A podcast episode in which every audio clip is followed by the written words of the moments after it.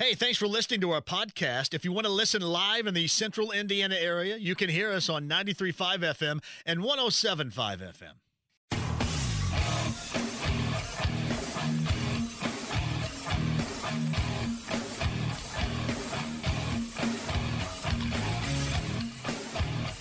What in the hell do you think you're doing? Hey, John Boy. I'm telling you straight, it's my way or the highway. So anybody wants to walk, do it now.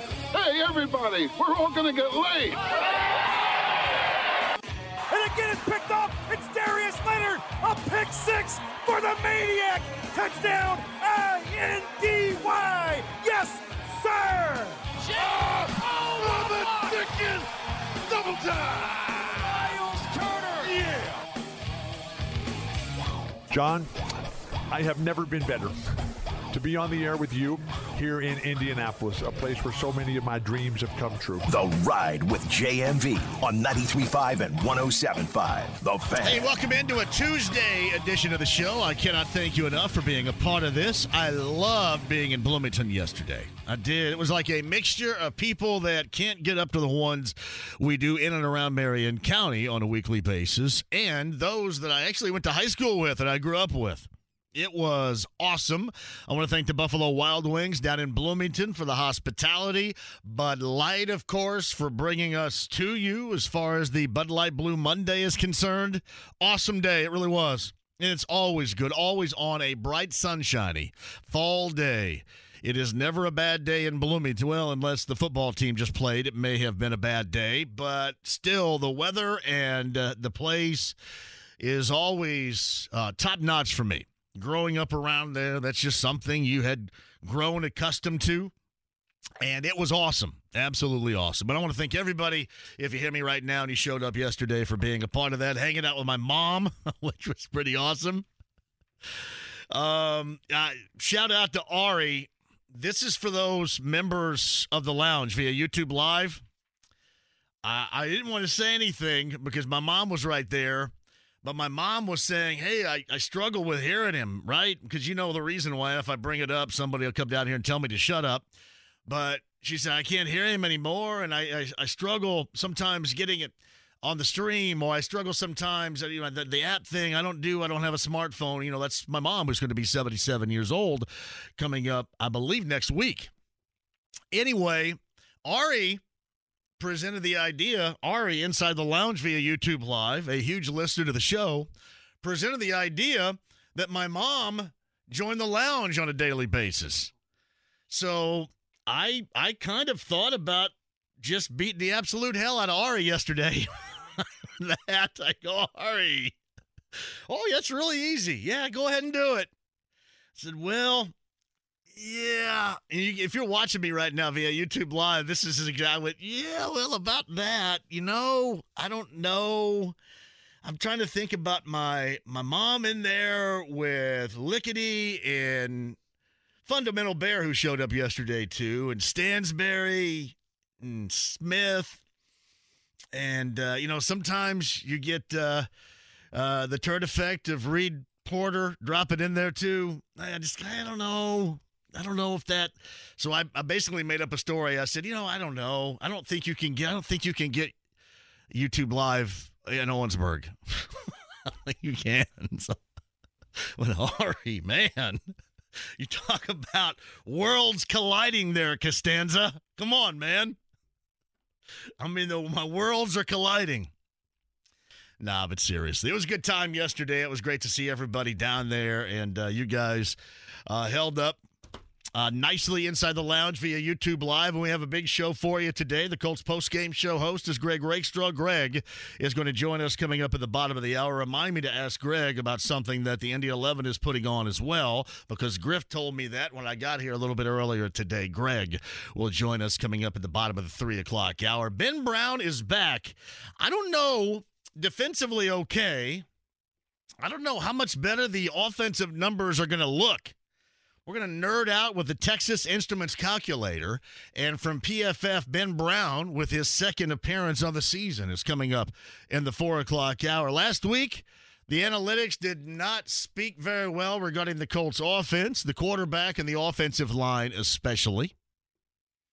That said, we'll see if any of that changes or if it was just basically getting a win. That's really the matter. And again, I don't think we could talk enough about the defensive effort that you saw on Sunday. You say what you want about the way that they looked in a couple of drives in the second half, but you know the whole bend but don't break thing. I know everybody hates, but at the same time they hung in there. And you could say, well, they were kind of gifted something for that flag. Okay, you see that all the time.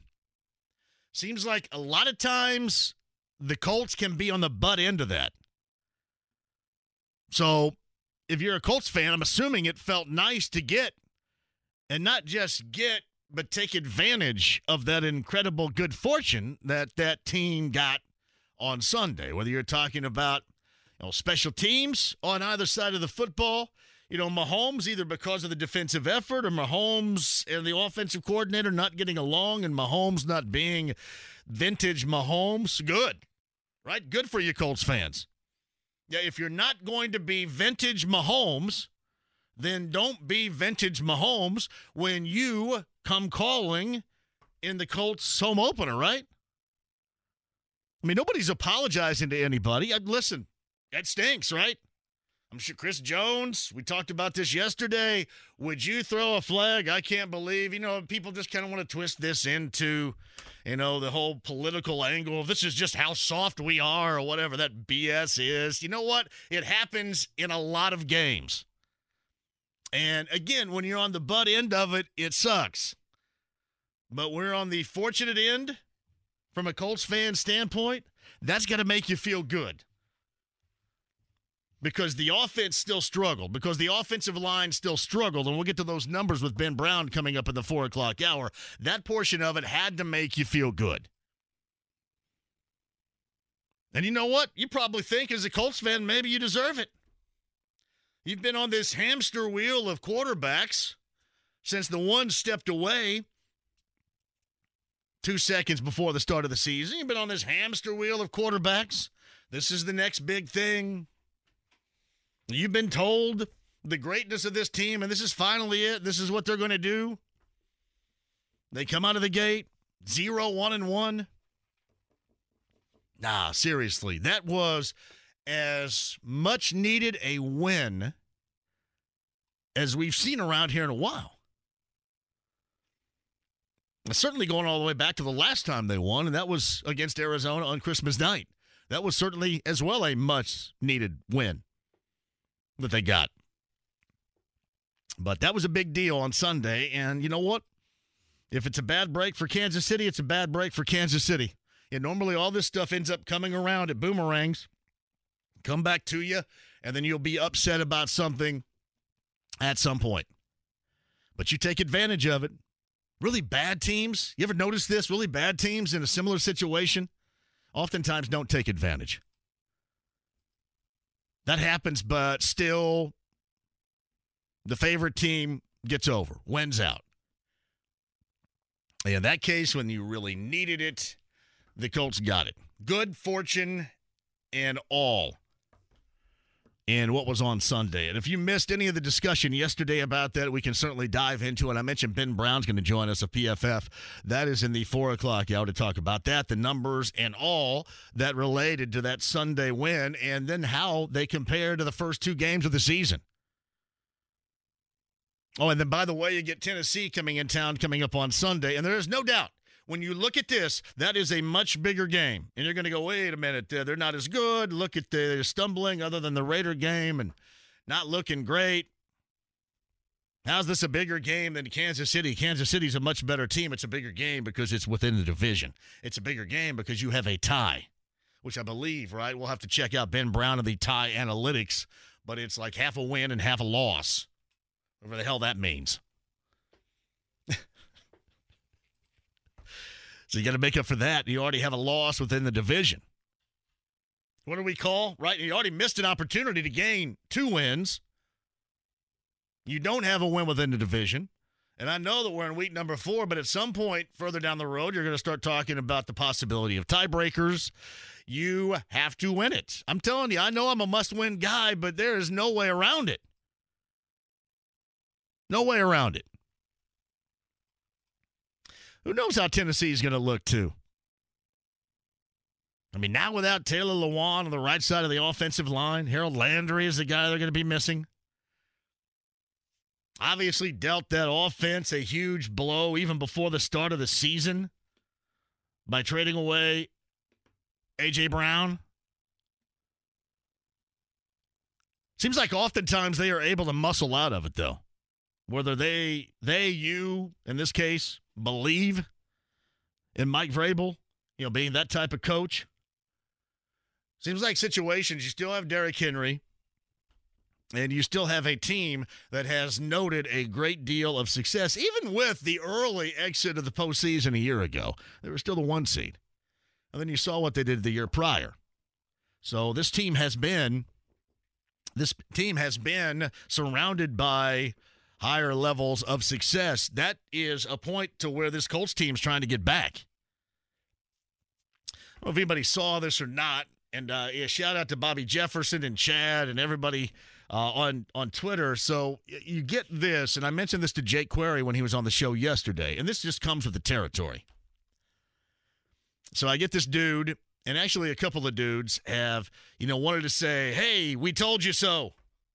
We told you talking all that negativity for two weeks, and we told you the Colts were going to turn it around. We told you what the Colts were going to do." It's like uh, what's his nuts from Turkey Run Jim yesterday. Like Jim could not wait apparently to get to our rant line and tell me to put that game I up where? Jim, where am I going to put this game? How am I going to get that game up there, Jim? What do I need to do, Jim? What are you asking me to do, Jim and Turkey Run? Put it where? But that's what you get. And that also comes along with a great deal of disappointment because even the the super fans, the glass is always half full, the sunshiny folks that absolutely don't want you ripping on their team. There are certain moments too. Certain moments they have of disappointment, and that that is just to get back at hearing so much about their team and how it stinks and how it's not what it's supposed to be, and the coach needs to go, the offensive line coach needs to go, and then you get that one moment to go ahead and kind of shove it back into those that you listen to. I don't care. I'm just glad that you listen. So there's a little bit of back and forth regarding that. It's it's kind of you get it one end, right? You get it at one end from the super fans, which is cool. I understand that. I mean, you're the ones that are going to the games and you're paying to go to the games. You're paying for the gear. You do all that. But you get the big time fans that get mad because you're bagging on their team, even when they deserve to be bagged on. Like, I can honestly tell you this, and you've been around me enough to know, yeah, I'm not going to do anything. There's no axe to grind for me. And as I've explained in the past, it is much better for us in this situation when they're good. People say, "Oh man, you're getting so much rating from being a horse's ass." No, seriously, with all think about this for me too. Because in the first 2 weeks, you get 3 hours of morning negativity. You get 3 hours of midday negativity. You may be worn out regarding the negativity by 3 o'clock. But you know what you never wear out on? You never wear out on the positive and especially nowadays because it so rarely comes around. It's like the good fortune I'm talking about with the Colts on Sunday. You know, everybody wants to, cut. you know, I guess you're manning up. You're tough. You're not soft. You're saying, I wouldn't have thrown that flag. That's wrong. The hell with that. Who cares? They did. And it was good fortune. Take some good fortune. Take some good fortune and take some positivity because it is fleeting oftentimes in sections of this world today, really wherever you go. And it can drive you nuts. So you're much better, you much more embrace those moments where your favorite team is having a positive, where your favorite team is more representative of what you expected, what others expected out of it this season, and beating a team that certainly going in was the favorite on Sunday. So now you normally thrive in that environment much more than you do with the hey, I'm going to call up and I'm going to think about Jim and Turkey Run ripping me for the win. Ripping me for the win. And he had every right. I mean, it has been nothing. It has been nothing but negative. Now, on the other hand, with that, you have to tell it like it is. Because on the other side of it, you get the people saying, oh, you know what? All you do is you just play up to the Colts. Oh, yeah, that's you. You host the Colts pregame huddle on Sunday. Clearly, they have you under your thumb. You know what? There's one thing about the Colts that I have always loved the way that they deal with me. They completely under, they've never said one word about my level of negativity. It's not a jackass about it. I'll tell you how it is. I mean, it's not like it's something you can't see. It's not at all like something you can't see. Never said one word, not one word whatsoever about it. I wouldn't expect them to. That's what professionals do. They expect me to be professional and non jackass division in what I do every day. And then for the Colts pregame show, and I would expect them to view me that way. I've been around long enough and doing this long enough to where I know how to maintain a level of professionalism. But I also, again, respect the show. And if they play bad, we got to talk about them playing bad. It's the way that it is. So it's somewhere in between, right? You get the one end saying, oh, you're going to, what is the term, carrying water? What the hell does even that mean? Carrying water for the team. Clearly, you're carrying water for the team.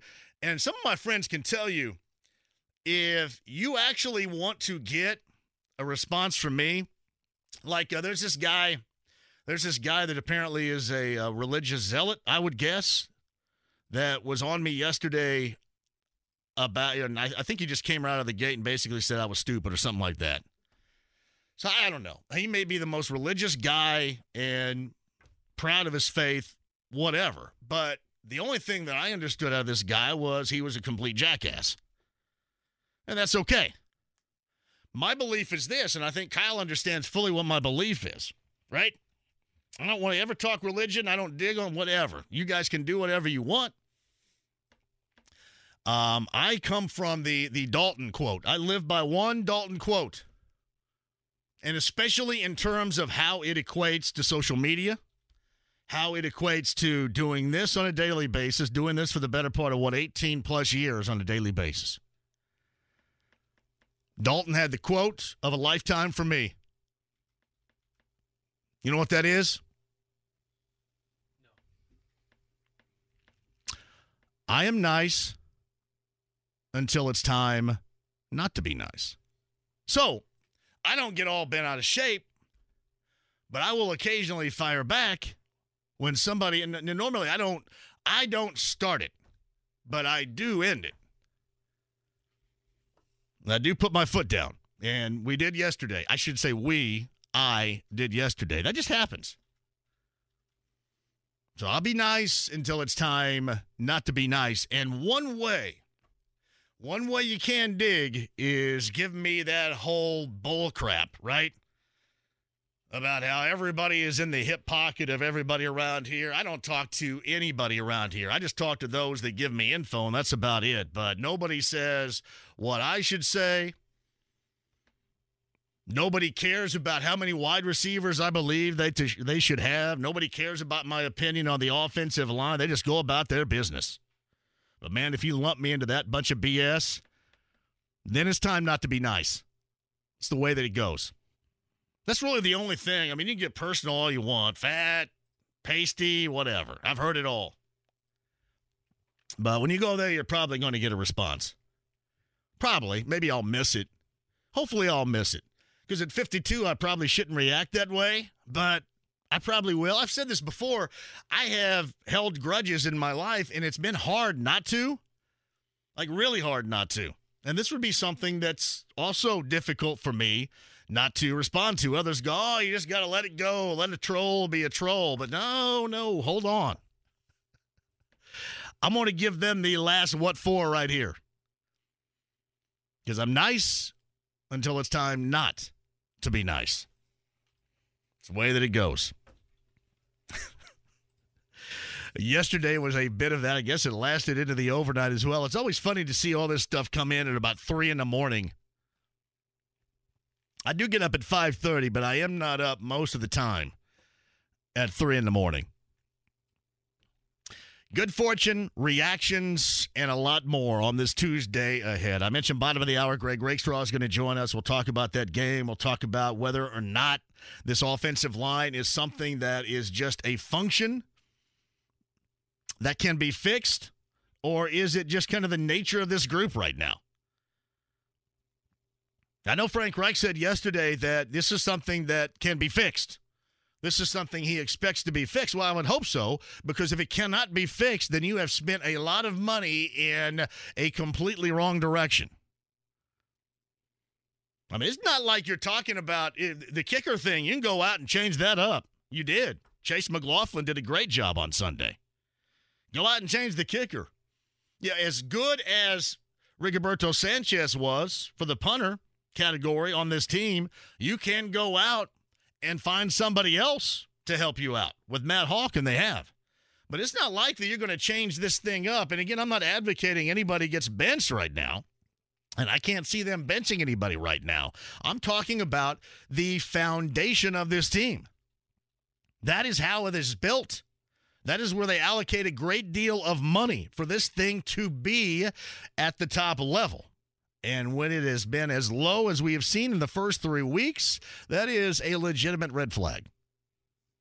So I certainly would hope that Frank Reich can press all these buttons to get this thing back in gear. As I said yesterday, if this offensive line continues at this level and doesn't, I mean, raise the game substantially, this team has no chance. No chance. None whatsoever. Because you start right there and then the reason why you go out and you believe in a 37 year old quarterback, I mean, really, that reason's gone. Being able to run the football, which you want to be your staple. We've seen how that has been the past couple of weeks. And then you're going to rely on many options that you're just going to be unable to rely upon.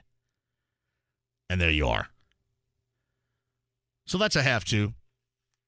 You're talking about must win Tennessee winning on Sunday. That the have to is getting that offensive line. Getting that offensive line where you expect it to be. I think the problem is there is a tremendously wide gap between where they are and to where we expect them to be. You know, even with, for example, that final drive.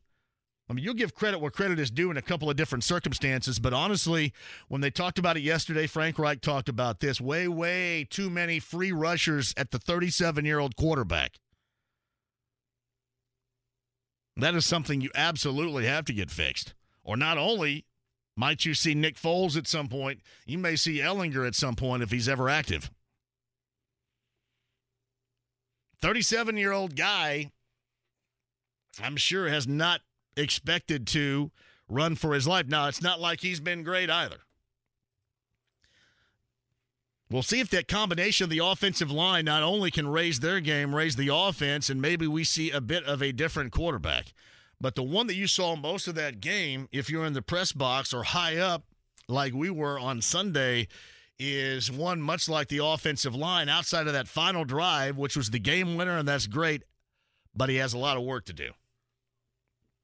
And we'll see if he and that offensive line can get there together. We'll talk about that with Greg at the bottom of the hour. Ben Brown, Pro Football Focus, four o'clock hour.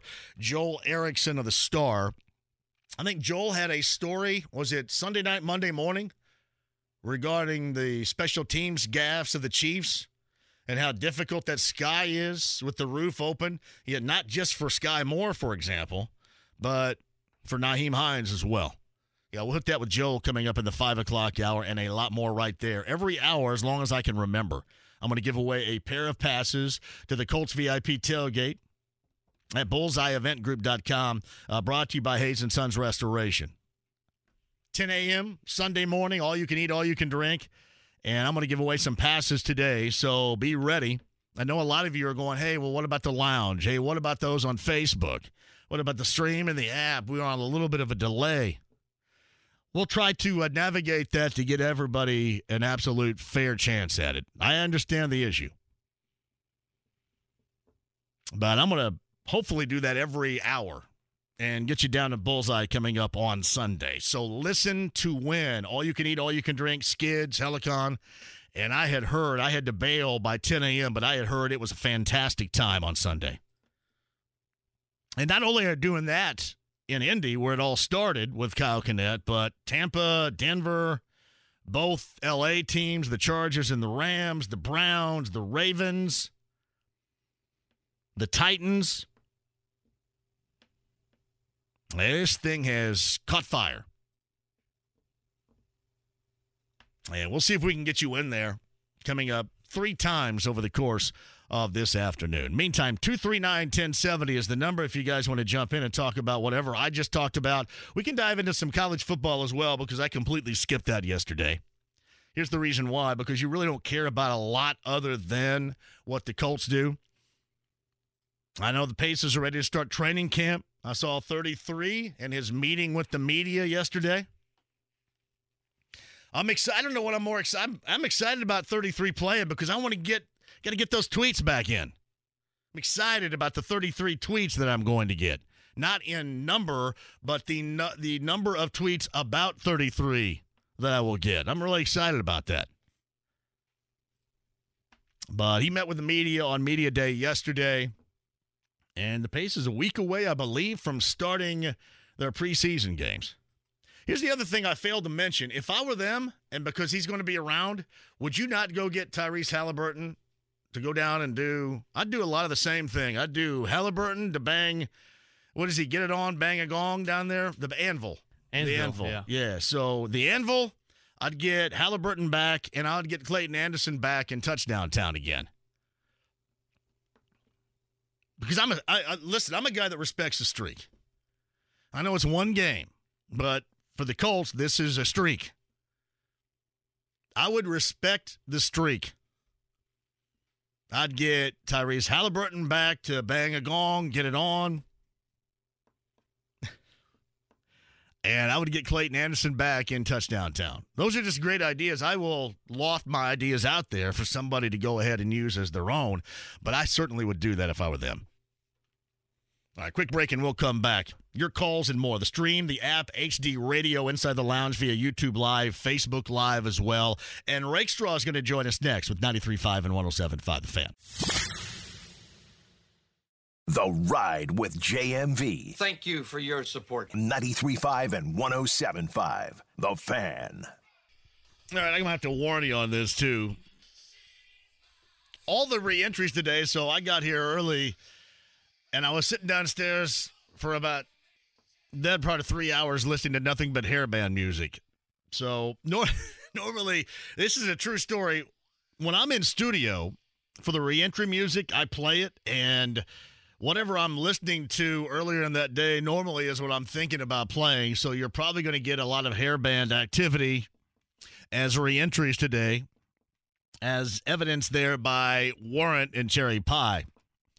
I'm telling you, sometimes it just gets in here and I can't help myself. Uh, at JMV 1070 on Twitter, Bart Digler says, You think Chris Jones called someone a in honor of Crash Davis from Bull Durham? I would have to think it was much, much worse than that. But the flag was thrown.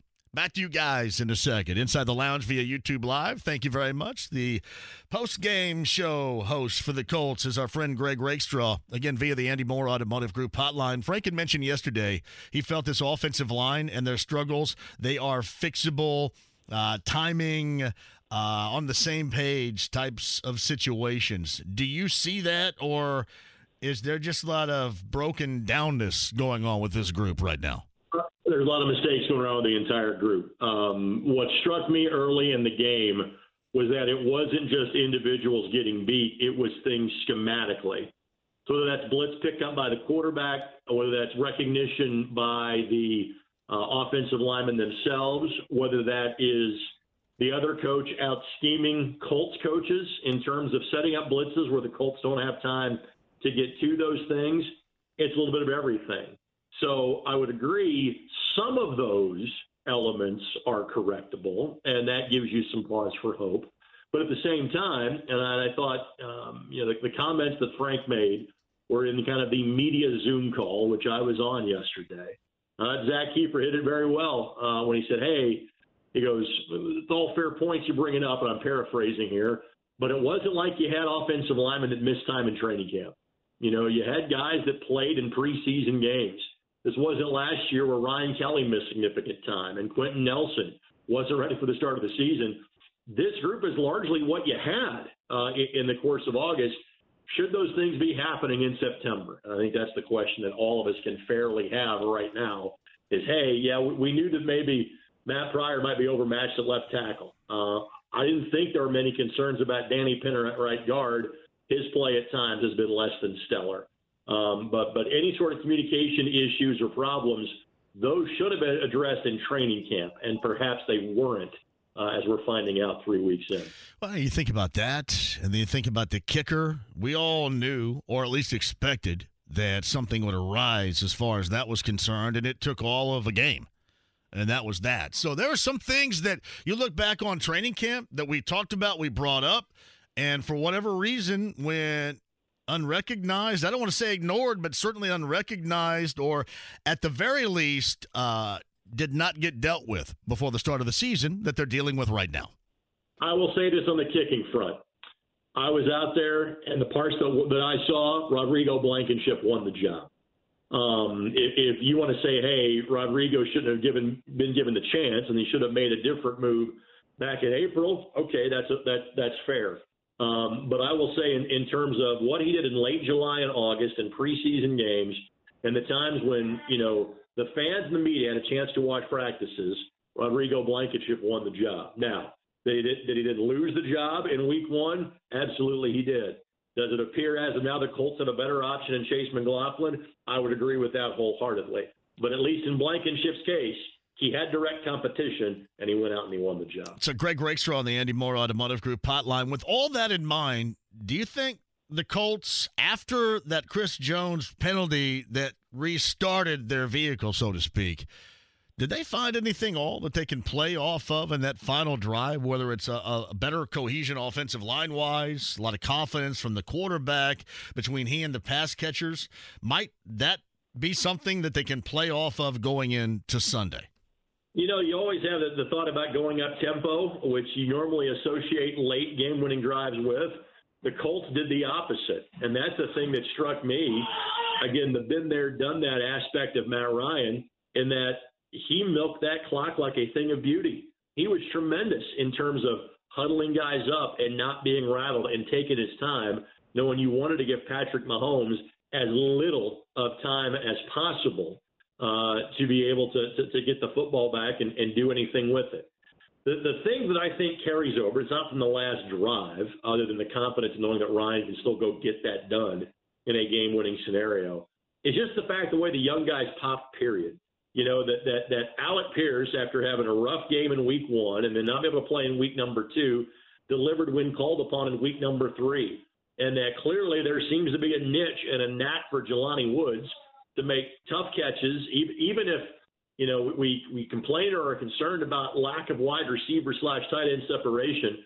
When you're that size, you don't need separation. Just throw it to a point where he can be the only one to go get it, and that's exactly what he did um, on those two touchdown grabs.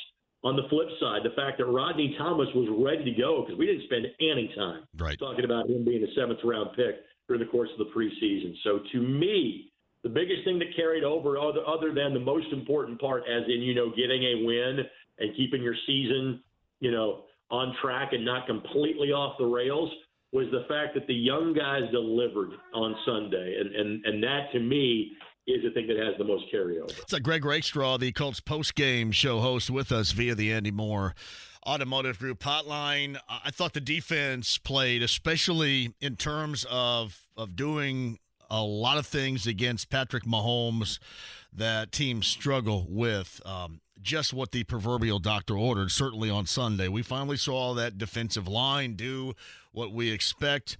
And I thought the way that the receivers hung with their dudes, it, yep. it brought to my mind, Greg, a couple of things. One was that's the great effort that they gave in the secondary, but it was the first time in two weeks that if you watch Kansas City, you noticed how much that they do miss Tyreek Hill.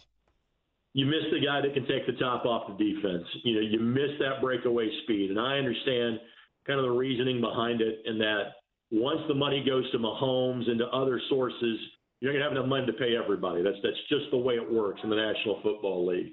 But yes, I thought the Kansas City Chiefs looked very average on Sunday afternoon, and the Colts certainly played a part in that. What we saw on Sunday is frankly what I expected this Colts defense to be. This is what I thought we would see during the course of the preseason, and why we didn't see that against Jacksonville the week before, why we only saw it in fits and starts and not for the entirety of the game against the Texans is, is somewhat beyond me.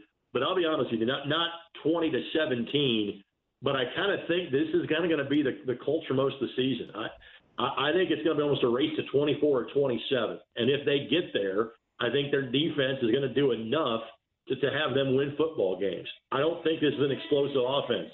It's just not. They've got a couple of explosive pieces in Jonathan Taylor and, and to a lesser degree in Michael Pittman. But this is going to be an offense that's about efficiency, taking advantage of opportunities, and, and, and the most important thing they've got to stop doing is giving the football away. Um, you know, let, let it be known that, that both, you know, both touchdown drives for Kansas City were short field drives. Their only lengthy drive was the first drive of the third quarter that resulted in a field goal and not in seven points. I think if this offense produces 24 points a game, I think more weeks than not, they're going to win the football game. I think that that's the way when this defense is humming like it was on Sunday.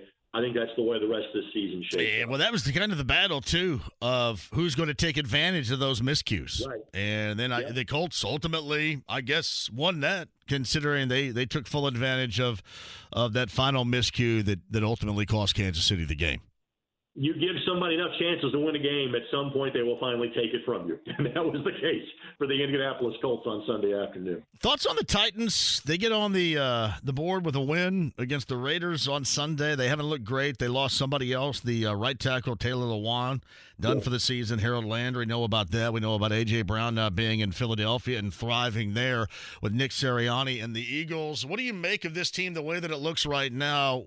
And uh, Mike Vrabel is the coach. With the success they've had in recent history, certainly combined with the loss of bodies that normal circumstances are pretty huge in the equation of them winning. What do you think about that Titans team that heads up here on Sunday? I think Mike Vrabel's a pretty good coach. I think it's a pretty average roster. Um, and, and again, I understand the move they made in terms of not wanting to, to help set the market in terms of, of A.J. Brown and an upcoming contract. I understand some teams, I think, are going to go that route and say, hey, we're not going to pay wide receivers big money. Um, but I think they're a less dynamic football team, just like the Kansas City Chiefs are. I think the Titans are clearly that way. I think their fans feel the same way Colts fans do right now. Hey, the win was great. Are you fully convinced your team's got it? Probably not, given the way that that game played out on on Sunday afternoon. So my thought is is that you know, we, we all thought this was going to be Titans and Colts at the top of the AFC South. And you know what? It, it might well be. But there's little doubt the most impressive team so far in this division is it amongst the two that are playing on Sunday, the Jacksonville Jaguars. And so now this game is still equally as big yeah. But you're worried about losing around to Jacksonville, which is not exactly a phrase I think anybody thought we would say in 2022. No doubt. Couple of thoughts, collegially speaking, on IU. That wasn't discussed yesterday. And then Purdue also didn't get much discussion. And uh, Aidan O'Connell and the chances he plays coming up this weekend. No idea on, on what uh, Aidan's going to look like. I, I thought the Purdue offense was was solid. Clearly, they missed him at times. I think of the ball that Burton absolutely stared down a defensive back uh, where he threw that pick late in the game. Here's the thing: the, the, the thing that we say about the AFC South is the gift that keeps on giving to right. the Indianapolis Colts. Uh, just change that wording to the Big Ten West for Purdue, uh, because I think they clearly play the best team in the Big Ten West this week in Minnesota, and after that, you got a shot to win every game. Um, just if you play well, there's nobody that's that going to be overly intimidating uh, you know, coming from the other division. So, um, you know, it, it was a scare on Saturday, but given how Purdue found ways to hand the game away in two previous tries, at least they hung on and got the W. Um, if they were in the Big Ten East, they're in trouble. They're not. They can still be a bowl team, still be maybe even um, a, a seven to eight win football team because of whom they play the rest of the way. And as far as IU is concerned, it's it's disappointing. But again, after going two and ten last year, it's just a matter of hey, find six wins. And, and I didn't think that Cincinnati was going to be one of them at the start of the season anyway. Here's a phrase you never thought you'd say. Yeah. Nebraska's a must-win for the Indiana Hoosiers. Um, Yeah. that, that, that, that is now a, a, a bingo free space, Yeah. given how they have been playing. Let's see if Indiana can take advantage of it. Yeah. I'm afraid we're going down the same old, same old path here, unfortunately. But yeah, there's no doubt you're right about that. The Indy 11's doing something pretty nice, correct? Coming up here? So, well, first of all, the weather's going to be great for the Indy 11 uh, on Saturday night, and the Indy 11 won again at home on Sunday with a 1-0 victory against Loudoun United. They're on the road tomorrow against Atlanta, uh, but then they will be back at home against FC Tulsa on Saturday. And the Indy 11 before the game, as in well before the game, uh, are hosting a, a walk to end Alzheimer's. Uh, that has always been a charity near and dear to the heart of Ersal Ozdemir, uh, the owner of the Indy 11. So it's going to be a busy day downtown. The walk to end Alzheimer's will be uh, early in the day. The game will be at 7. Basically, if you're going to be involved in the walk, you're going to get a great opportunity for tickets to the Indy 11 game on Saturday night. Indy11.com, 317 685 1100. Always has more. It's going to be awesome. It will. And I'm assuming you had a much better post game show than usual on Sunday, right? Uh, the post game was a lot more tolerable uh, on Sunday than it was the Sunday before. So, Nice. uh, yeah, I was uh, I was not searching for the bar after the show was over. Let's put it that way.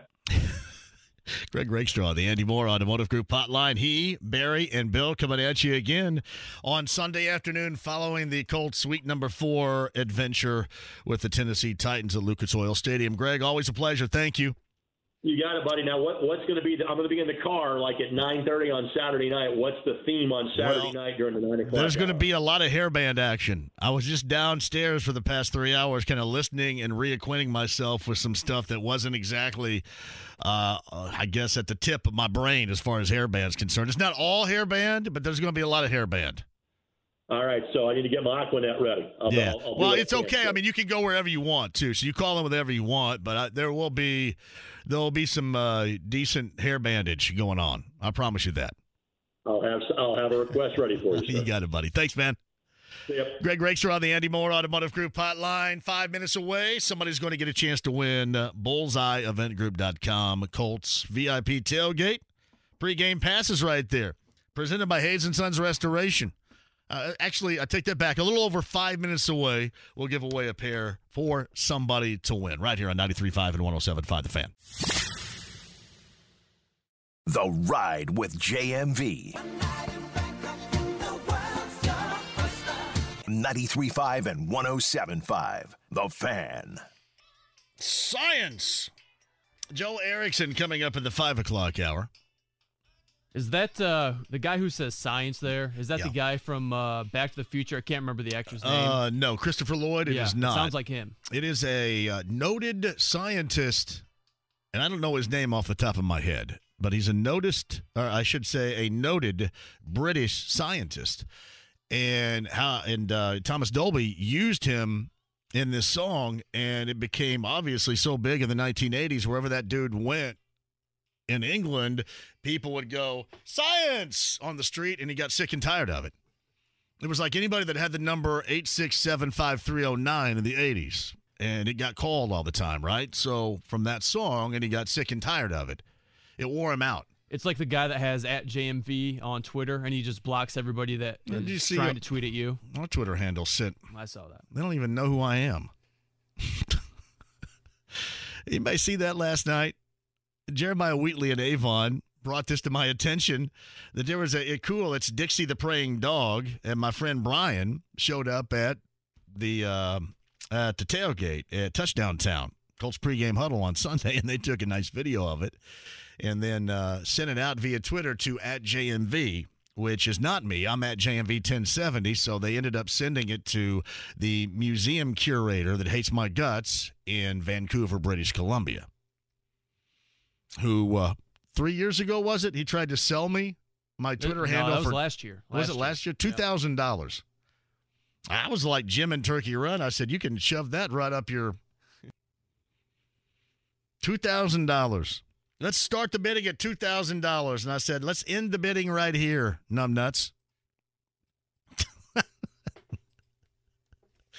True, but seriously, the yeah, this I, I forget what the guy's name is but the scientist got all the science wherever he went, and he got sick and tired of it. And the same people that had, and there were people back in the day. Uh, you don't know. Tommy Tutone had the song eight six seven five three zero nine, and those that had that number, I think they even tried to sue him because of that, because they would get called constantly especially in the height of that song's popularity in the early 80s. True story. All right, uh, Joel A. Erickson coming up in the 5 o'clock hour. Got more Bullseye event group, Colts VIP tailgate passes coming at you later on this hour as well. But on the Andy Mohr Automotive Group hotline, it was a sad sack of sorries this time last week regarding the performance in Jacksonville for the Colts. We'll see if the analytics and the numbers and the nerdery reach a much higher level after the victory over Kansas City on Sunday. Ben Brown of PFF joins us. So, what stood out to you as far as the numbers are concerned about that Colts win Sunday? I mean, I think the one thing that stands out to me is I was kind of the uh, differentiator or determining factor in their actual success this week. I think when you bring me on uh, the show, they seem to play uh, a lot better, I would say. So I'm wondering, you know, where was the invite for the, the first two weeks of the season? Because I think Colts fans might want to be holding you a little bit responsible for uh, uh, the sluggish start, I would say, before week three. well, they have been griping at me, but it's both ends. Like I get it when when I have to rip on them, I get it from the the fans that love them. Say you're too negative, it's too early, and then when you don't rip on them, uh, you get it from you're carrying water for the team. So yeah, we get it from both right. sides. That's just what happens.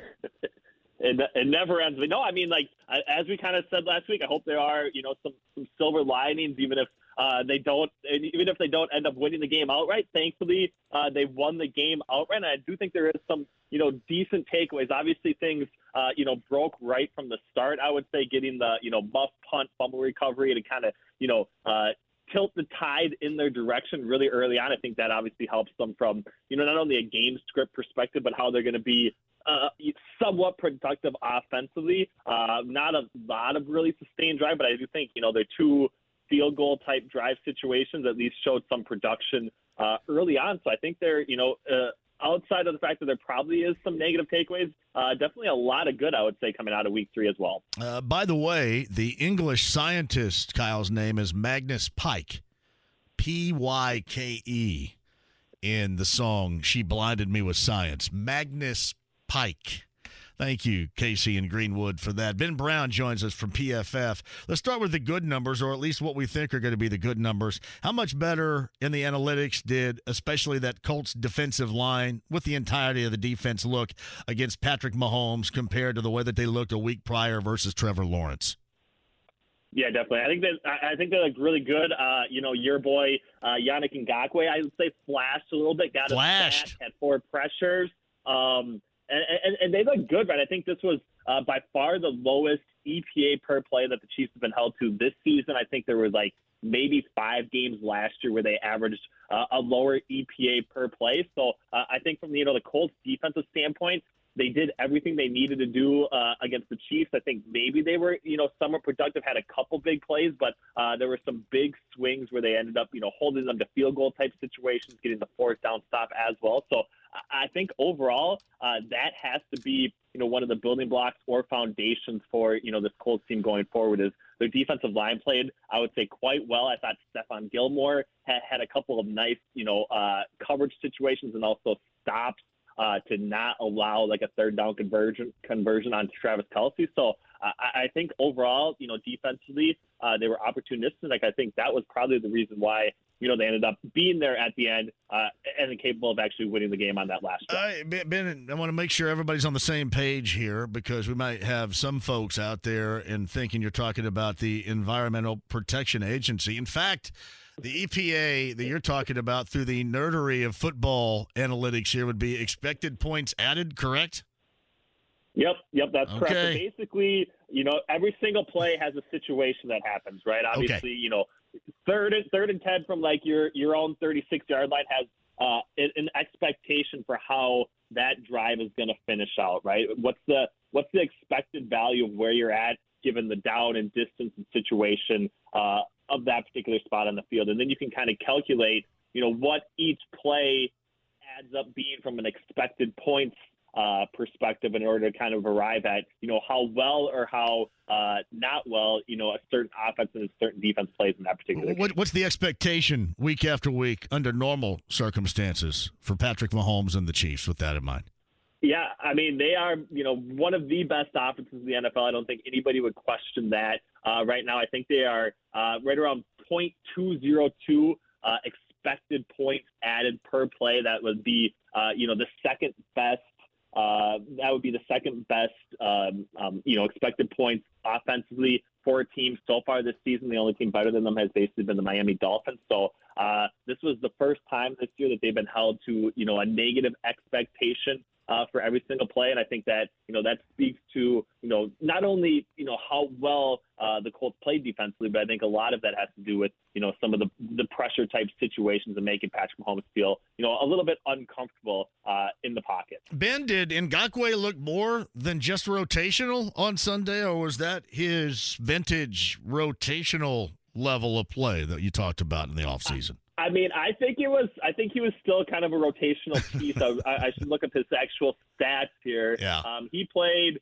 Yeah, I mean, he played 41 snaps. I think that's basically his lowest so far this year. 31 pass rush snaps, but uh, he actually was, you know, somewhat productive. I would say. So I think even though he might still continue to be uh, a little bit more of a rotational type piece, if you can get, you know, four pressures from him where he's averaging, you know, a pressure every like 12 to 13 percent of his pass rush snaps uh, that's that's a pretty good part-time player, and I think that's what you kind of need to expect from him uh, going forward. And I think that would be a win if he can kind of continue to deliver uh, at that particular level. What about the rest of that defensive line too? Because you know, Buckner had been somewhat, if not a complete no-show so far. Other than Grover Stewart, there hadn't been a lot of conversation regarding the Colts defensively up front. How did that group as a whole look to you?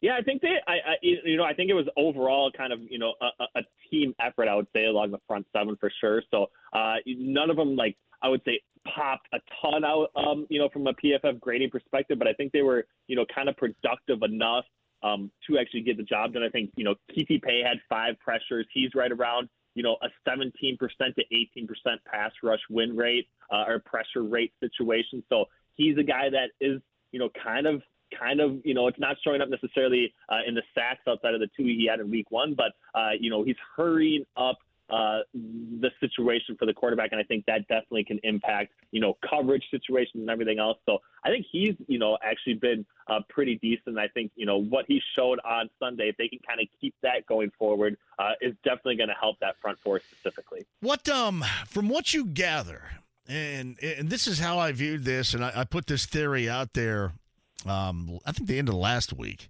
that the defense up until week three against the Chiefs reminded me of what I would have felt the defense looked like without Shaquille Leonard a year ago because he was the playmaker. He was really the only thing that was keeping that thing afloat whatsoever a year ago. What um, what's this defense look like with him out there compared to the numbers through the first three weeks of the season without Leonard on the field for the Colts? Yeah, I, I think that's like a really good comparison, right? I definitely agree with you. You know, Shaquille Leonard was kind of the the the, the playmaker that actually came right. through with some of these high, you know, turnover type swing plays, and I think everyone kind of around him. Not necessarily like a glue guy type situation, but it's definitely something where uh, they need to be uh, better than the sum of their parts, or else they are going to kind of fall apart. And I think, you know, through the first two weeks of the season, uh, there was definitely some breakdowns in situations, some poor tackling type situations, especially on crucial downs uh, where they definitely didn't have that. But I think uh, you know, the, the, the almost like bend but don't break mentality. They did definitely allow uh, a few big chunk plays to, uh, you know, the Kansas City Chiefs, Patrick Mahomes, uh, Travis Kelce and Juju Smith-Schuster, but uh, they were kind of able to at least keep them out of the end zone in a number of those situations and kind of make them or force them to settle for field goals. And I think that's going to be, you know, the the differentiator if they can do that against some of these high quality offenses and get Shaquille Leonard back into the fold and actually have them generate some of those you know those turnover play type situations on top of them you know kind of holding their own in the red zone type situations I think that's when you see uh, a, a kind of a return to form of where they were at at their peak last year. Ben Brown of Pro Football Focus, the data scientist with us every Tuesday via the Andy Mohr Automotive Group hotline. And you know what? They ended up winning. They got a drive out of this offense at the end of the game, but especially this offensive line knocked around once again, not even a, a really approaching the level of expectations that most of us had for it so far this season. And certainly on Sunday in week number three. How did it grade out according to you? And even further, where does it rank right now as far as the offensive line is concerned through the first three weeks of the season? Yeah, definitely. So at least, you know, from a run block blocking perspective, they've been uh, right around like the seventh or eighth best team. Now, granted, there hasn't been a ton of really good run blocking units in the NFL so far. So if you were looking at it from a pure grading perspective, they would probably be a little bit lower than what we would consider like league average. But given the fact that the league average run blocking rating has been really down this year, uh, they actually look like a somewhat, you know, uh, somewhat decent unit from, you know, a pass blocking perspective. Uh, definitely not, uh, you know, in the same category. I think they're like 19th overall from a pass block uh, grading perspective. Part of that, you know, goes back to uh, Matt Ryan and who you actually kind of want to assign for some of the blame uh, in regards to like these sack and these other, you know, fum- strip sack fumble type situations and everything else. So we did see, you know, once again play out because his his pressure rate wasn't that bad. It was kind of back to the week one level where he's at, you know, 28 percent uh, of his dropbacks, he has experienced some sort experience in some sort of duress or under pressure type situations, uh, where league averages uh, probably a little bit higher than that, right around like 32, 33 percent from a from you know a league wide average. So they were probably a little bit below average. The problem is is that uh, when when guys are getting pressure on Matt Ryan, it's it's causing way bigger disruptions than what you're seeing uh, in almost any other offense in the NFL, right? Like we have quarterbacks like Patrick Mahomes who can alleviate pressure type situations. They don't necessarily need, you know, a top 10 or top five offensive line uh, in order to generate and be a productive offense. But uh, at this stage of Matt Ryan's career, he's not even close to that. And I would consider him, you know, one of the worst uh, pressure or handling pressure type quarterbacks that we have right now at the NFL level. And I think that, you know, because of that, uh, the glaring issue that uh, you know, we think is, you know, the pass blocking and everything else uh, is only magnified because he's just not doing anything to help them whatsoever. So I think that is maybe the overall concern. But, uh, you know, the offensive line, definitely from a pass blocking perspective, hasn't been great. Uh, and, and, it hasn't been anywhere close to what Matt Ryan, it seems like, actually needs right now uh, in order to actually, you know, be a productive offense. So I yeah, think that would be. Right.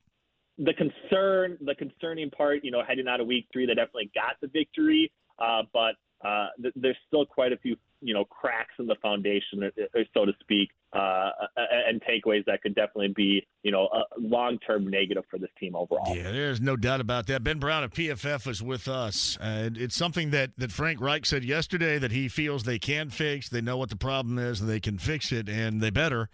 Uh, again, as I mentioned, that's one of the, the foundational building blocks of this team. And if that doesn't work, then you just waste your time going out getting a 37 year old, mostly, not completely, but yep. mostly um, immobile type of quarterback. And, you know, then the running game dissipates. We've seen that, right? Yep. The past couple of weeks, yep. the effect of the offensive line and what that's had on number 28 in the backfield. Yeah, and it, has been bad, right? I think if you look back at week three, like the, the the best drives that they had starting out were situations where they were, you know, passing the ball on first down, which is not really the look that you want with this offense. Uh, unfortunately, uh, there's no there's no real threat of play action because you know the, the, play breaks down so quickly with play action if the offensive line isn't kind of able to hold some of their blocks, and, and if they can't hold their blocks, uh, it, it's disastrous, right? Because you know Matt Ryan under pressure has just been so bad uh, so far this season. So I think overall it's impacting every you know facet of play offensively, but uh, there there just hasn't been a lot of room for Jonathan Taylor, and I do think that you know some of the swing type passes, getting him out in screens and those sorts of things, trying to get the ball into his hand and passing type. Uh, you know, uh, through the through the air as opposed to kind of being on the ground has helped them a little bit, and I think that's kind of been where they've been at their best and at least able to sustain some drives, which is you know there were a couple of those I would say coming up here on Sunday.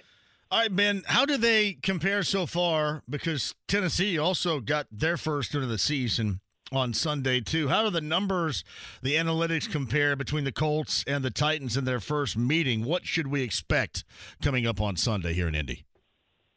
Yeah, I think the Titans are, you know, as as you know, as poor at times as uh, uh, as the Colts have played. I think the Titans are worse, right? I think if you're looking at it from a PFF perspective, dead last in that pass block uh, unit pass block grade ranking that we have so far. So uh, Ryan Tannehill has obviously been able to, uh, you know, alleviate pressure in a better way than what Matt Ryan has. But outside of that, it's been pretty disastrous. I think from you know an offensive uh, skill position set I do think the Indianapolis Colts are still the better team overall with Michael Pittman at wide receiver. Jonathan Taylor, I think, is you know very comparable to what Derrick Henry provides. Obviously, two completely different style of running backs, but I think overall, you know, those are the two guys you think of as far as the marquee running backs at the NFL level. And I think you know Michael Pittman, Alec Pierce flashing a little bit as well uh, does give them you know a, a slight edge from an offensive skill position standpoint. So I, I I like the Colts once again. You know, I'm I'm not trying to be a huge homer here, but uh, the the Titans were a team that I was really low on in the offseason. I think that you know through the first three weeks of the season, uh, nothing's changed that so far in the betting market. Uh, has I would say kind of moved in the Indianapolis Colts direction as well. So uh, I think you know not necessarily a must-win game for the Colts, but uh, this is one that they should definitely be able to take care ben, of. Ben, Ben, Ben, Ben, Ben. that's Don't a must. that. Oh, Don't Ben, that. that is absolutely a must-win. I don't know what Whopper's telling you right now, but Whopper, you got to unplug it and plug it back in and reboot it if it's telling you that's not a must-win. Ben, come on, Right. man. Yes, I mean I didn't want to I didn't want to commit to the must-win in, in Oh, week Ben, commit. you know, fully commit, brother. it's- Yeah, you got to fully commit. All right. Well, I'm when you think about it, it. Hey, run some numbers in your head here because I know you're incredibly mathematically gifted. Ben Brown of PFF, the data scientist, joins us. But you you tie against Houston. You you've whiffed on your first two opportunities for wins within the division. I mean, you can't go zero, two, and one and have one of those be a loss at home to Tennessee. Thus, to me, that would compute to. Wait a minute, let me hit. The, compute to a must win. What do you think? I think you're definitely right on it. I should have just committed to it right away. So we basically have this. This is where it's at right now. We have the Colts with a 50 percent, or we have the we have the Jaguars. Sorry, uh, with a 50 percent chance to make the playoffs. We have the Tennessee Titans 46 percent chance. Indianapolis Colts 45 percent chance. Uh, it's obviously a little lower from a division standpoint, but uh, they are basically within you know two percentage points. Those three teams of actually winning the division title as well. So it's it's crucial, I would say, and it's, spe- it's especially crucial given you know how how how well the Jaguars have looked to start the season. I think that's maybe the, the most concerning thing from a Colts fan perspective is that uh, they absolutely probably need this game in order to kind of keep pace with uh, a very up and coming Jaguars. So, does your computer tell you, stats tell you that the Jaguars are for real, or is there still a, a lot to be determined as far as just how how real and spectacular Doug Pederson's crew is this early this season? I mean, I think they're definitely for real. I think they might, you know, th- th- people trying to crown them this early, I think is definitely overstated. So, as good as they've been, they still only have a 50% chance of making the playoffs, right? I think if you talk to anybody on the street, everybody else, uh, it, they would essentially say they're a lock to get in, which uh, I don't necessarily agree with. I do still think Trevor Lawrence, you know, looks capable of developing into one of the best quarterbacks in the NFL uh, that we've seen, you know, in, in a number of years. So I think that's very real. Uh, but outside of him, I, I I know Christian Kirk's had a good year. Uh, they've been pretty productive, you know, from an offensive standpoint. But I still don't fully buy into their skill position players being as good as they have been so far. And I think that's maybe uh, the, the downside risk with you know buying into Jacksonville too heavily right now. I how did they look the Jaguars? Because I really didn't pay a great deal of attention to it back in Week One. How did they look in that loss to Washington all the way back to Week One? Yeah, it was that was you know by far their worst game. Obviously, it, the, the the turnover type situation with you know moving on uh, from Urban Meyer maybe had some impact of it. I don't think that was you know by far Trevor Lawrence's worst game this season, uh, and, and a lot of moving parts coming in from you know free agency and the draft that are actually playing pretty crucial roles in that you know type of situation. But I do think you know going back to that game, that's got to be one of the most perplexing games because after that and they did look really poor in that week one match against Washington. They looked, you know, almost almost like world beaters after that, right? So I do think that is still the downside risk in that we've really only seen two quality games from them, uh, and, and they still have a long ways to go. But uh, yeah, they looked, you know, every bit as bad in that week one matchup as they have looked good. I would say, you know, moving out of that week one and into week two and week three. I just out of curiosity, because they're the uh, the team everybody's in love with through the first three weeks of the season. Nick Sirianni, the former OC here, is the head coach now in year number two in Philadelphia. Uh, the Eagles' numbers, starting with Jalen Hurts, you know, you can get to their skill position players and certainly go on the defensive side of the football with nine sacks against Carson Wentz and the Washington Commanders on Sunday. How do their numbers bear out right now? I mean, they look really, really good, right? And I think, you know, if you go back to the offensive line standpoint, I would say they are by far the best, uh, you know, offensive line unit, especially from a pass blocking situation that we have in the NFL. Our number one graded unit. Some of that is, you know, helped by Jalen Hurts being, you know, this dynamic, uh, you know, two, uh, you know, running, passing type quarterback that can obviously make, you know, a number of plays with the running ability as well. But they've been really good. And I think, you know, top to bottom, the only real question on them heading into the season was how good can Jalen Hurts be? And I think he's not only been, you know, as good as advertised. I think he's probably been better than what almost everyone have ex- would have even expected uh, in the preseason. So it's it's it's been good. I do think that you know w- we were talking about maybe not buying into uh, the Jaguars being for real for real right now, but I definitely think you know the Philadelphia Eagles are uh, very much here, uh, very much correctly hyped, uh, and are very much legitimate contenders in the NFC. Okay, Ben, that's uh, any oddball numbers for the first three weeks of the season that might um, impress, might confuse, might, I don't know, uh, get people fired up as far as Indianapolis is concerned? Not just Colts numbers, but numbers around the NFL in particular.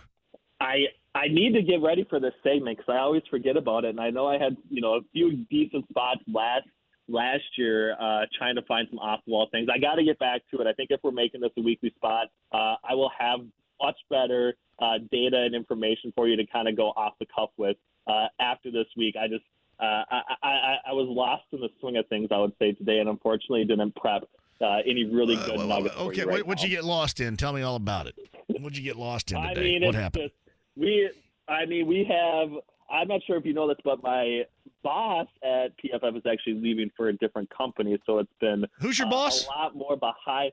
Uh, Eric Eager, if you recognize uh, the name, he's the, uh, the VP of uh, Research and Development at PFF. So he's going to a different company.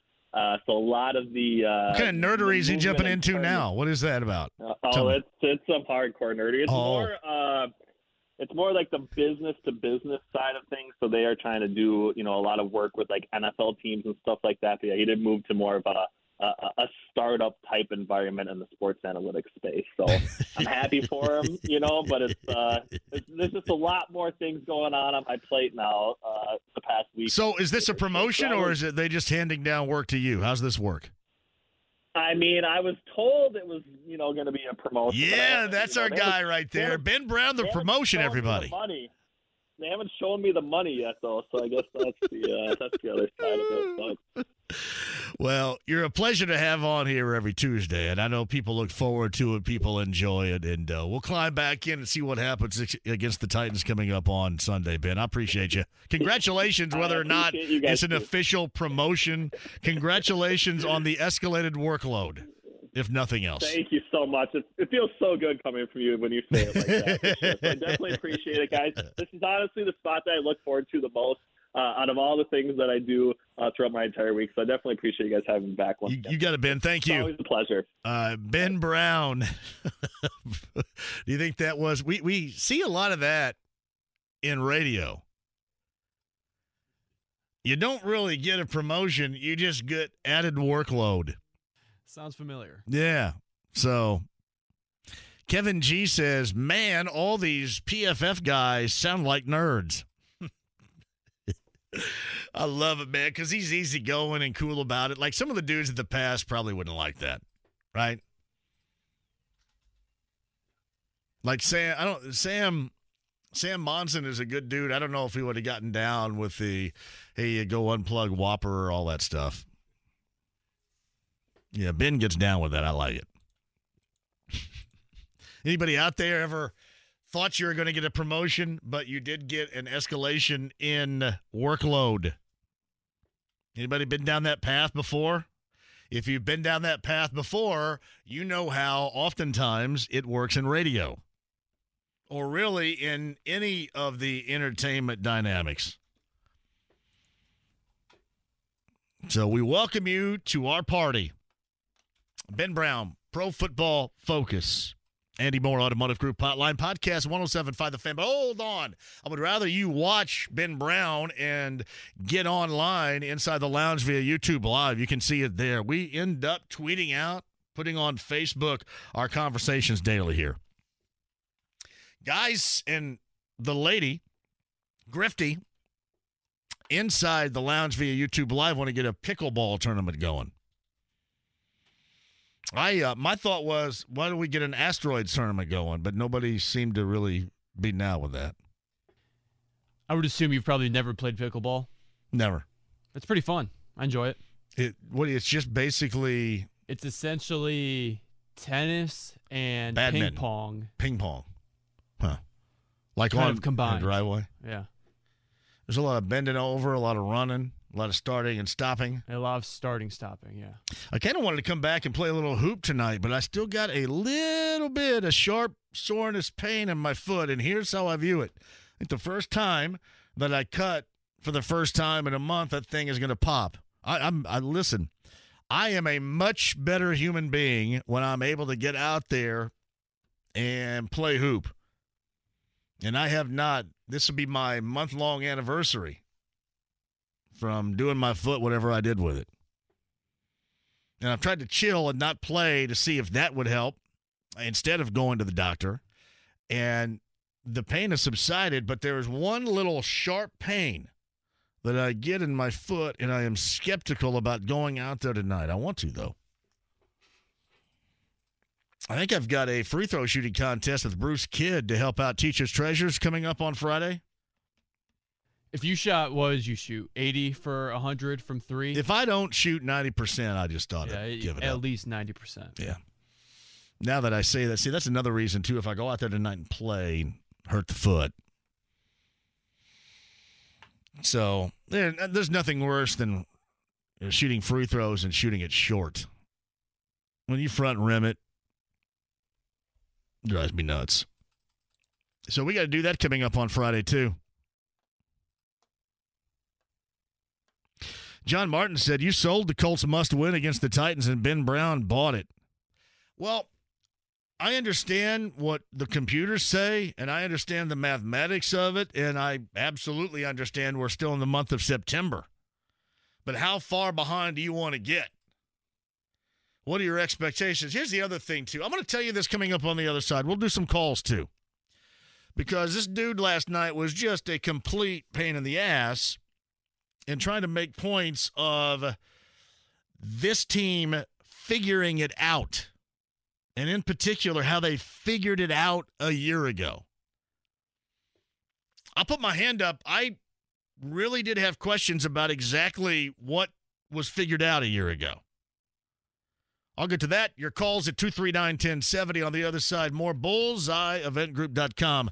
Colts VIP tailgate presented by Hayes and Sons Restoration. A couple of passes before the top of the hour. Joel A. Erickson of the Star, a little over 30 minutes away on 93.5 and 107.5 The Fan.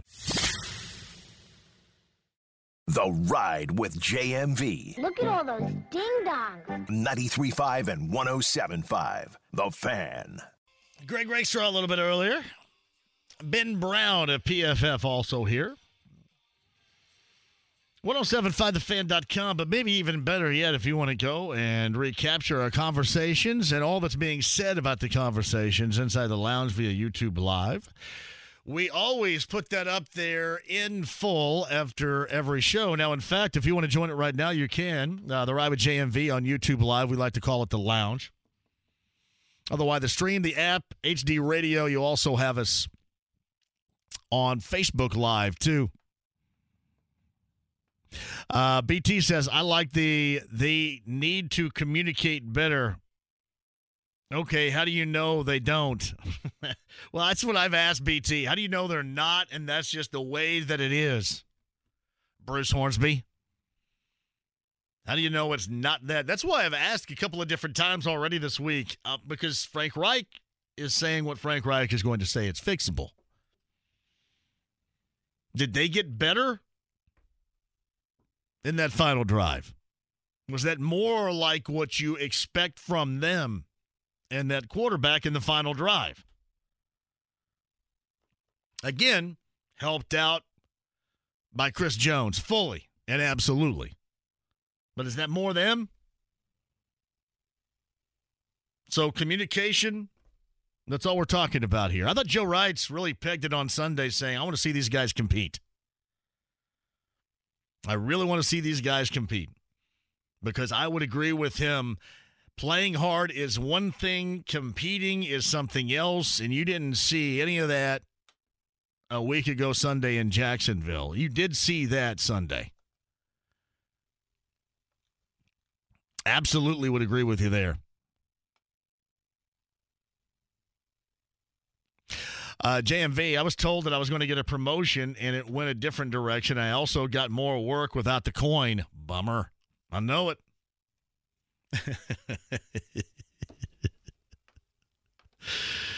Quote, we don't really get a promotion, just an escalation in workload.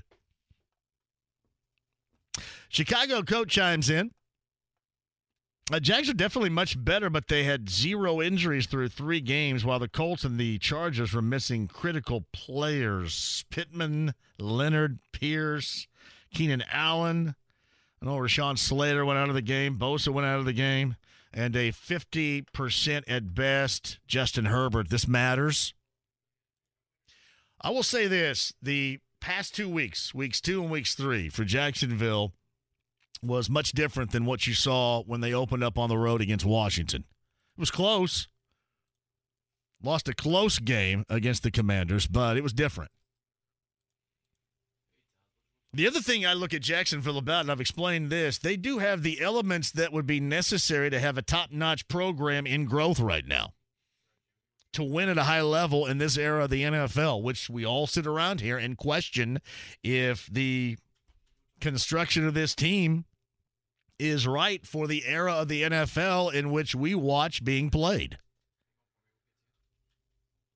Jacksonville has many of those crucial elements where we see differences being made. And we question exactly if this Colts team has that capability. No doubt about that. Todd's up first today at 239 1070. Todd, thanks for calling the show. How are you? Good afternoon, John. Hey, um, I'll get to my topic. Did I did I whip your ass on Sunday? Was that you? No, you didn't play me. I didn't. Who Yeah, did I play then? Because I just kicked the absolute dog. You know what? Out of somebody on were- Sunday. It's I beautiful. think, you, I, I think you were an underdog going in too. An underdog going in. You know, the only loss I have this season is because of a Matt Milano pick six. I think I'm in first place in my division. You're in first place in your division. I put up one. I put up one fifty seven, and I and I, my bench would have beat everybody. I think this week. I just I'm re- I'm really smart. I'm really intelligent when it comes to finding scoring options. If it makes a good bowling score, it's a pretty good week. What you got, buddy? Go ahead, Well, Todd. hey, what, what, one thing that. So yesterday, somebody called in and uh, used accused you of using the phrase "fanboy." Um, today, somebody called Dan, and Dan got irritated because they called his Facebook page the Lounge. So um, I'm, I'm, I'm waiting for somebody to, to call in and think that you want to talk Washington Township uh, uh, elementary school trivia. So wait a minute. He got he got upset because somebody called his his, his, the lounge. His, his Facebook.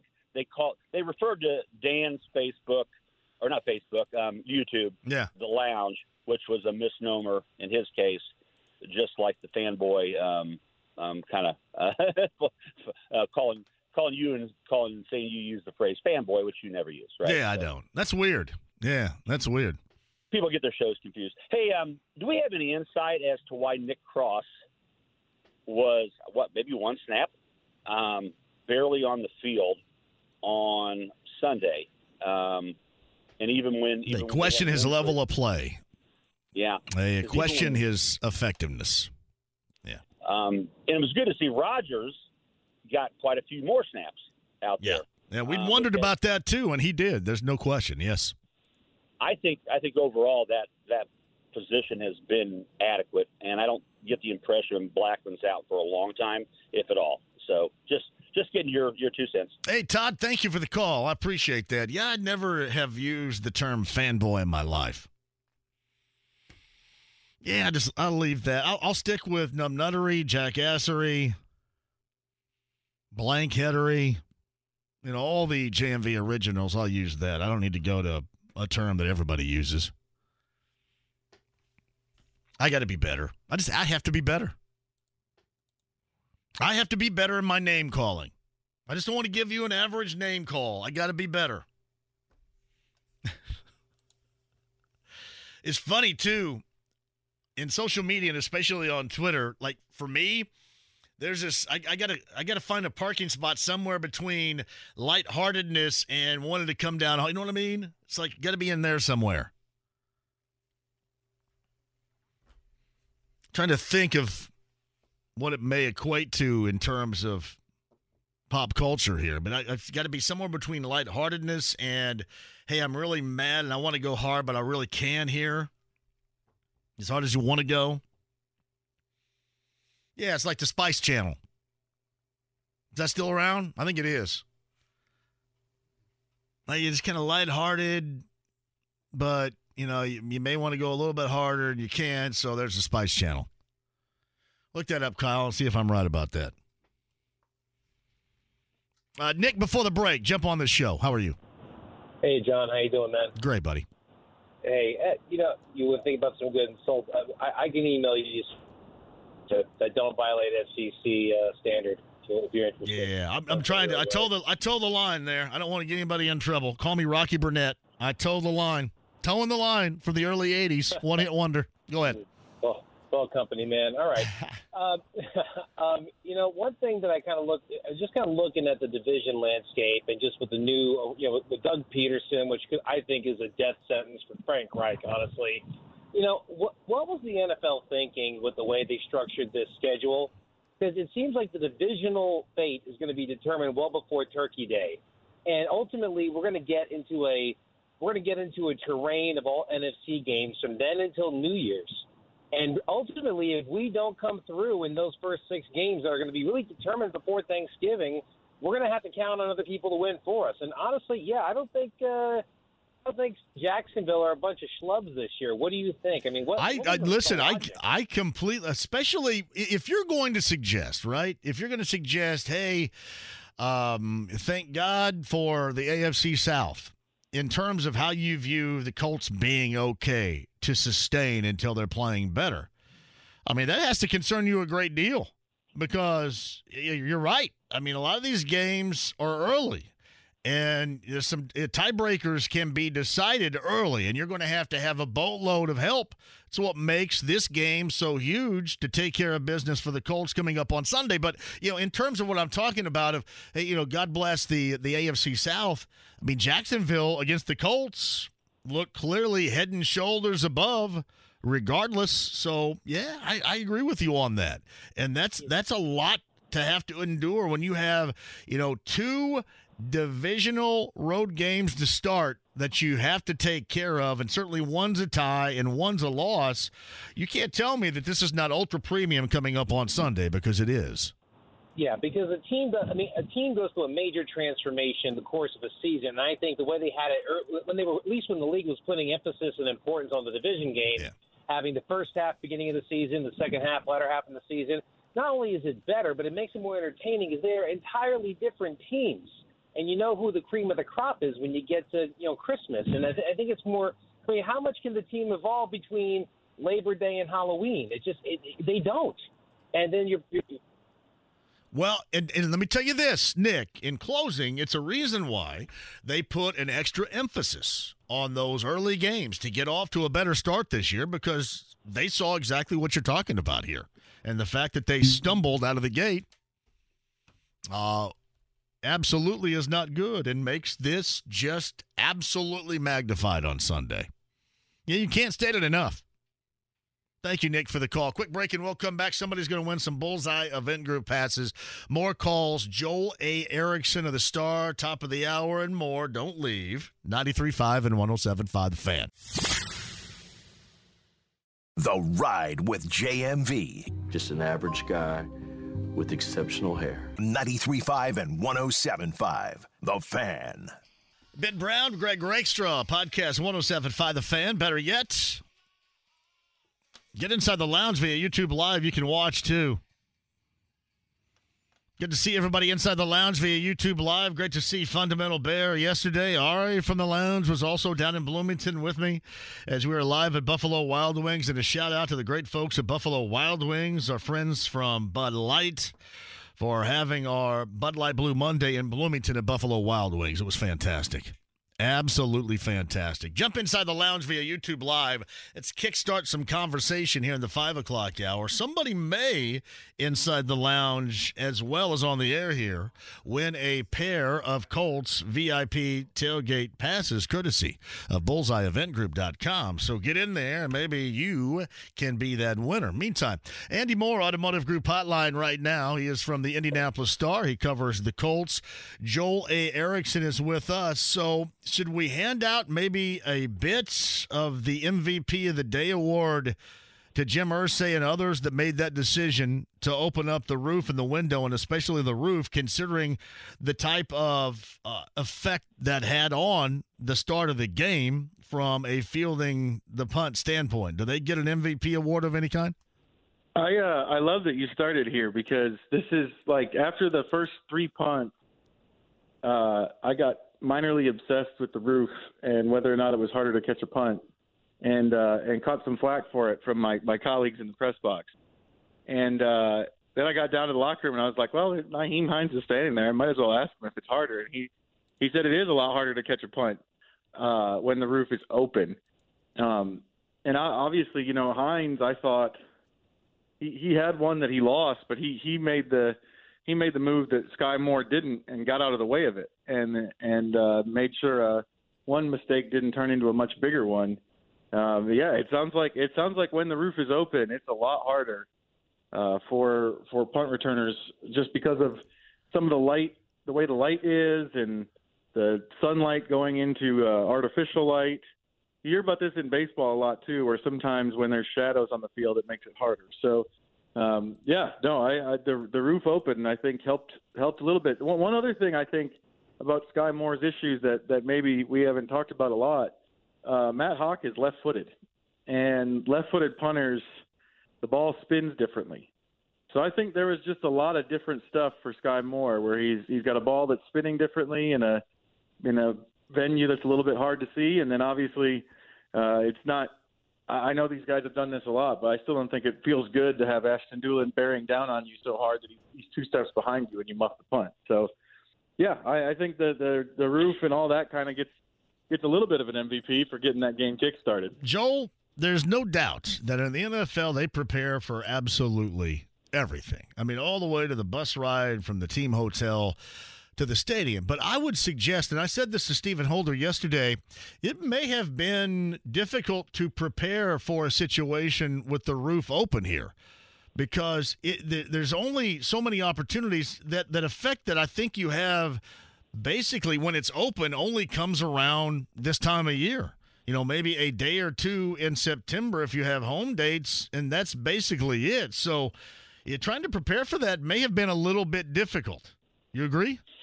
Yeah, no, absolutely. And there's there's not a lot of stadiums that have uh, quite the same roof setup either. So, uh, I you know I don't know if you're Kansas City. I don't even know how you simulate that. I don't know. Like, there's you know, the Royals have a uh, the Royals have an open air baseball stadium. It's not like they could take them there and shoot some punts up into there right. to give them to look at it. No, right. I think it's. I think I think you're right. I, I, it's kind of a unique situation well, uh, Nyheim yeah. Hines said, Nyheim Hines said, you know, we've got a little bit of an advantage because I I've done it before and most other people haven't. Uh, he also said he also said that doesn't mean I like it at all. but yeah, there's so a little bit of that. Does he not like it when you're talking about the shadows are one thing, and the shadows are brutal in the television broadcast. Uh, the one o'clock starts are brutal uh, in September when the roof is open like that. But it, does he struggle with with that, the glare more, or is it the shadows from where it goes from roof coverage to wide open spaces? He, he it's it's less about the shadow for him, and he said it's more about the, the you've got you've got the sunlight and it's one o'clock, so it's very bright right over the right over the top of them. going into natural light. He says it plays it plays tricks on your vision, um, and and uh, it's a little bit hard to explain because I've never had to look at it or, or catch a punt trying to do it. I mean, I've looked at it from down there, but not not tried to catch a punt doing it or a fly ball or anything. But yeah, he he said he said it's it's just harder. It's harder to read the read the punt and see where it's coming down. Yeah, it's uh, Joel A. Erickson of the Star. He's with us via the Andy Mohr Automotive Group hotline. It's certainly, the level of importance will come with what took place at the end of the game, and that's Chris Jones getting that flag, which uh, kept the drive going. Ultimately, the game-winning drive. But where would you balance, uh, just being honest, the level of importance from that point with Jones? Or going back to the beginning of the game with Skyy Moore muffing that punt and kickstarting an offense that had basically been non existent going all the way back to the fourth quarter against Houston in week one? No, I, I think I think the, the punt return was a bigger deal. I mean they they they needed they needed points and they and they got a touchdown basically handed to them.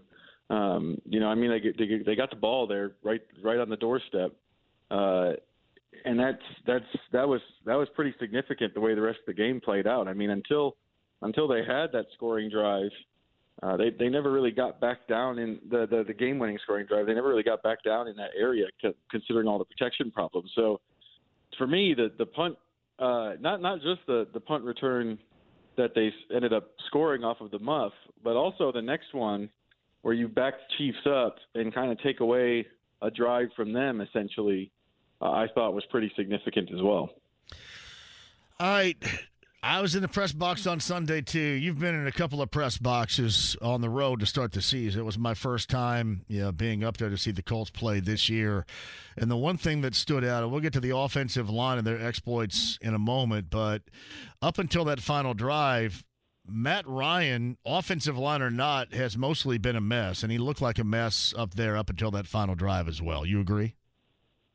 I I thought that he missed uh, some down the I field stuff. Yeah. I mean, and that's that's why I, that's stuff I can't see at home. That when I get up Right. there, because we're basically you know twelve stories above the ground there in that press box, it really stood out to me. The the, the chances he has to throw it with guys that he misses, and then some of the throws that he just misses when he does throw it. Those stood out. Yeah, I I don't know if the early pressure. I, I felt like I felt like, and not having watched him a lot to kind of know his his mannerisms, but it, it felt to me like his feet were pretty nervous in the first half. Um, and I, I thought that maybe he'd gotten himself into a spot where his his feet weren't weren't married to what he was seeing down the field. Um, there was a there was one play that there was one play that they ran a play action and he he had a rollout and Pittman was open almost immediately and I was saying Pitt Right, right. Pitt Pitt uh, and he was never really set and I don't know if that's a footwork thing um, but it was just I mean Pittman it could have been like a thirty something yard gain if you hit him early enough. Well, it was that. It was that. It was the same two plays they ran, right? It was that same two plays they ran in Houston. One went for Yeah. big yardage, and the other one got snuffed out. If you remember late in that game. Yeah, yeah, exactly. Yeah, and uh, he was wide open with with really one guy to beat uh, to to get a big gain. Not you know to get like a thirty yard gain. I don't know if he would have gone gone with the safety there, but it was one corner that he had to beat to get a big gain. Uh, that was one. There was another one with Pierce uh, going up the right side that he was he, he ended up rolling out and. I mean, it, it's not. It, it wouldn't have been put the ball in jeopardy. Pierce was open. Um, there's a couple with Jelani Wood. There's one he threw and missed, one that he didn't throw. Uh, there, there were a couple of plays down the field that I just felt like he had time to get it out, and I don't know if I don't know if if getting hits the way he did early on and and coughing up some of those fumbles, if he was feeling stuff that wasn't there, and I, I don't know, but it, it definitely felt like there was an opportunity for that passing game to have more big plays if if he pulled the trigger on some of those throws. Joel Frank Reich believes that they can figure out. He knows what's going wrong here. It's stuff with the offensive line is fixable, and I hope that he's right because if it isn't, that's an indictment on the way this team has been built, and that's not good for the now and not good for the longer term future. Incredibly problematic. Do you believe him when he says that? Is just just stuff with timing and understanding and cohesion, or is there a deeply rooted issue that maybe is is tough to explain right now. With the reason why they're not only playing bad for the most part, but dreadfully bad up until that final drive Sunday. I I think I think one thing is that Danny Pinter has to play better. Um, uh, I think I you know we've we've co- we've we've covered Reich long enough to know he's not ever going to single somebody out like that. But there were there's been it's been a couple weeks now where there's been some some plays like that. Uh, the stuff the stuff with the blitz pickup, you know, this is under under Reich. They've they've finished in the top ten in sacks allowed four years in a row, including with some guys who held on to the ball quite a bit compared to the rest of the league. And so, you know, their track record says that they can figure that part out. Um, what's going on now, though? You until you start seeing them do it, you start wondering, you know, are some of the personnel decisions that they made are they are they going to cripple that? Um, but I would say that's probably where he's coming from. Is they figured it, they figured some stuff like this out before. Like, for example, I mean, last season, early in the season, they had da- Julian Davenport in at right tackle, and it was it was critical on the offensive line. Uh, it felt like in the first three games, and then they they found Pryor. They they started working him in. They they you know did some stuff, and it never got good. I mean, I think, you know, in terms of Carson Wentz, I think Sunday's uh, Commanders game sort of tells you that, you know, there's going to be some issues with pass protection with him because he likes to hold the ball anyway. But they they were much better than they were early in the season from an offensive line standpoint. So I think that's what he's that's what he's thinking. Now, on the subject of lineup changes and whether or not they would they could move at right guard or or shift around, I don't think Reich would tell us that ahead of time. I think we would find that out on a Sunday. And I keep thinking about they tinkered with a line that that involved Raymond at left tackle, Braden Smith at right guard, and Pryor at right tackle three or four times in training camp. And I I keep wondering, you know, I, Raymond's ankle was hurt last week. You know, is that still in the back of their mind? Is that is that personnel grouping still in the back of their mind as something that they can go to if they don't feel like this is going? Because you know they kind of downplayed it as they're just trying stuff out, but they didn't try stuff out with other guys out of the lineup that I remember seeing in terms of like it's not like they like we're like okay we're going to pull Quenton out and just see what the line looks like without him or that kind of thing. It was it was just with with that shuffle and that personnel grouping. So I keep wondering if maybe that's in the back of their heads, and obviously that would be dependent on on Raymond's ankle. Uh, Joel A. Erickson of the Star with us via the Andy Mohr Automotive Group hotline. I don't know if he's still injured or not. I don't know his situation, but I certainly don't know um, exactly if there's any interest, but do you know of any interest that they might have had to keep Chris Reed, who was so useful in stopgap situations for injuries along that offensive line a year ago? I I was told that they, at the very least, indicated that they had some interest in him. Uh, now, to what level? I mean, he didn't sign for a ton in Minnesota. I don't know if he felt like he had a better chance to start in Minnesota than he did here. That's that's could be a factor. He's not. I don't believe he is starting in Minnesota. But I don't think so either. I, he'd been, he had been injured, and I hadn't paid attention since then. It just occurred to me regarding depth um, of a year ago. But I I have felt like I have thought about Chris Reed quite a bit over the last couple of weeks, just because the offensive line is playing the way it is, and and some of that depth. I mean, they lost a lot of it. They either promoted it, like in the case of Pryor who was very valuable to them as a swing tackle last year. They promoted him into a starting role, and you know the hope is that Raymond kind of either puts him back in that role or, or plays it this year and then can play left tackle before that. But then you know the other depth pieces. They, they they've had veteran depth pieces on the interior offensive line for a while. I mean, Chris Reed's probably been the best of them, but there've been other guys like that too. Yeah. And they don't really have anybody like that. You know, I guess the only guy is Dennis Kelly, um, I don't necessarily know his history of playing guard. I know he's played tackle, uh, but I don't know his history of playing guard. Reed, Reed, right now, you'd be thinking, you know, maybe maybe Reed's getting some some run right now because they they rotated him with Glowinski last year, and Glowinski was playing better I think, than we've seen from Pinter so far. So, Joel A. Erickson of the Star is with us. I'm sure you've been lobbed a lot of these questions, and so have I, regarding Shaquille Leonard, um, who was pretty active on the sideline this past Sunday and caught the attention because of a Colts video, mind you, on their, their website, caught the attention of fans out there. Um, if he's that active, he looks to, I guess, most folks ready to play. Is this just a conditioning thing? Is this more deeply rooted than we know? And were you surprised that he wasn't good to go in week number three in that home opener? I I thought that the telling answer from Reich on Friday was when he said that they, you know, they they have they they, they have the tape of Leonard when they felt like he was healthier, and they have tape of what he looks like in practice now, and they don't feel like his explosion is back yet. They, you know, they they they did that surgery on on those two discs in his back. I, I I've never had back surgery. I don't have firsthand knowledge of this, but you know, I think usually that stuff there's there's some rest and some strength that you lose and you have to get back. And I, I thought that was telling that, that they felt like he didn't look like he had the same explosiveness yet, which you know that explosiveness, whatever he looks like on the sideline, I don't know that you'd see that from him celebrating or whatever. And it's it's stuff that would matter a ton. I mean, especially especially if you get him in lined up in one-on-one coverage with a tight end, you're going to need him to have that kind of thing. So I, I thought that was maybe the most revealing answer that we've had so far is just that when they look at him on tape, they don't see him uh, looking the same way that he used to yet, and they they think they're going to wait until he can get there. I, haven't followed. I don't follow him on social media. Has he been quieter regarding this? Has he been quieter for a while now? Because I, I, just thought about this. He's a guy that's been so outspoken, and he's a guy in the past that has drawn off the criticism of random folks. I mean, anywhere and everywhere, to put that motivational chip on on their shoulder. I, would think that if he had an issue at all of not being out there and ready to be out there, as much as I'm sure is being sent to him via Twitter, for example, I, I I think he would have responded by now. So I'm kind of, I guess, surprised if he he hasn't, which maybe I don't know he has, but if he hasn't, I'm a little bit surprised by that.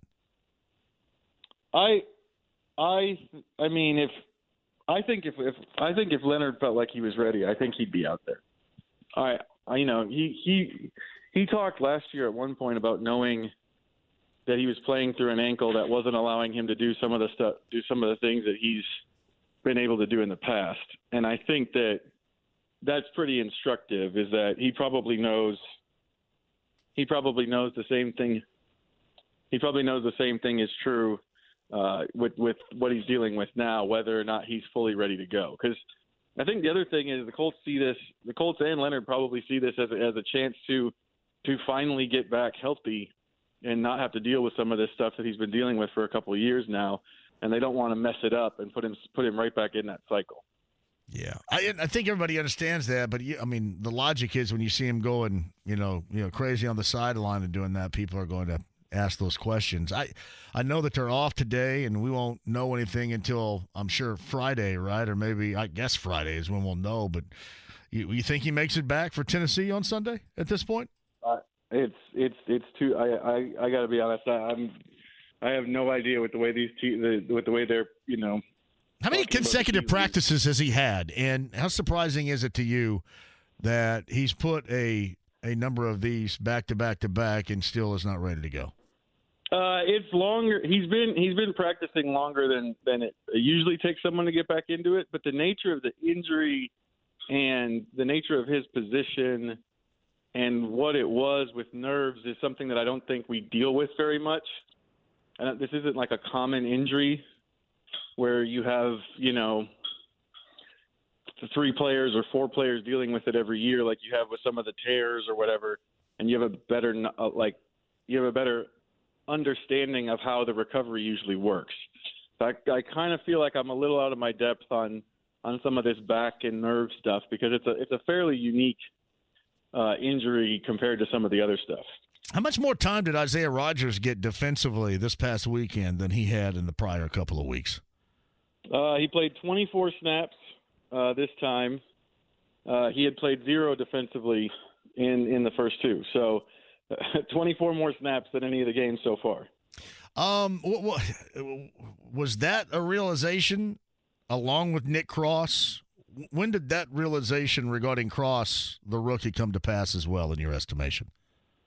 So, we talked to Bradley about this today, and we asked about Cross, and I thought that his uh, his answer sort of revealed something about the way they're going to handle some of the secondary. Was they felt like going against Kansas City's offense – which is sort of renowned for all the different things it can do and the misdirection and how hard it is to read sometimes. They felt like McLeod's experience was better suited for that. And Bradley sort of said that he thinks that there'll be, you know, the playing time at those positions, at that position might be a rotation a little bit. That's sort of what they said about Isaiah Rodgers last week, too, was that given who they were going against with Kansas City and some of their receivers, that Rodgers' skill set played a little bit more to it. Now, I would say that I would think you should have Rodgers on the field no matter who you're playing against because he just finds the ball and he makes plays on it.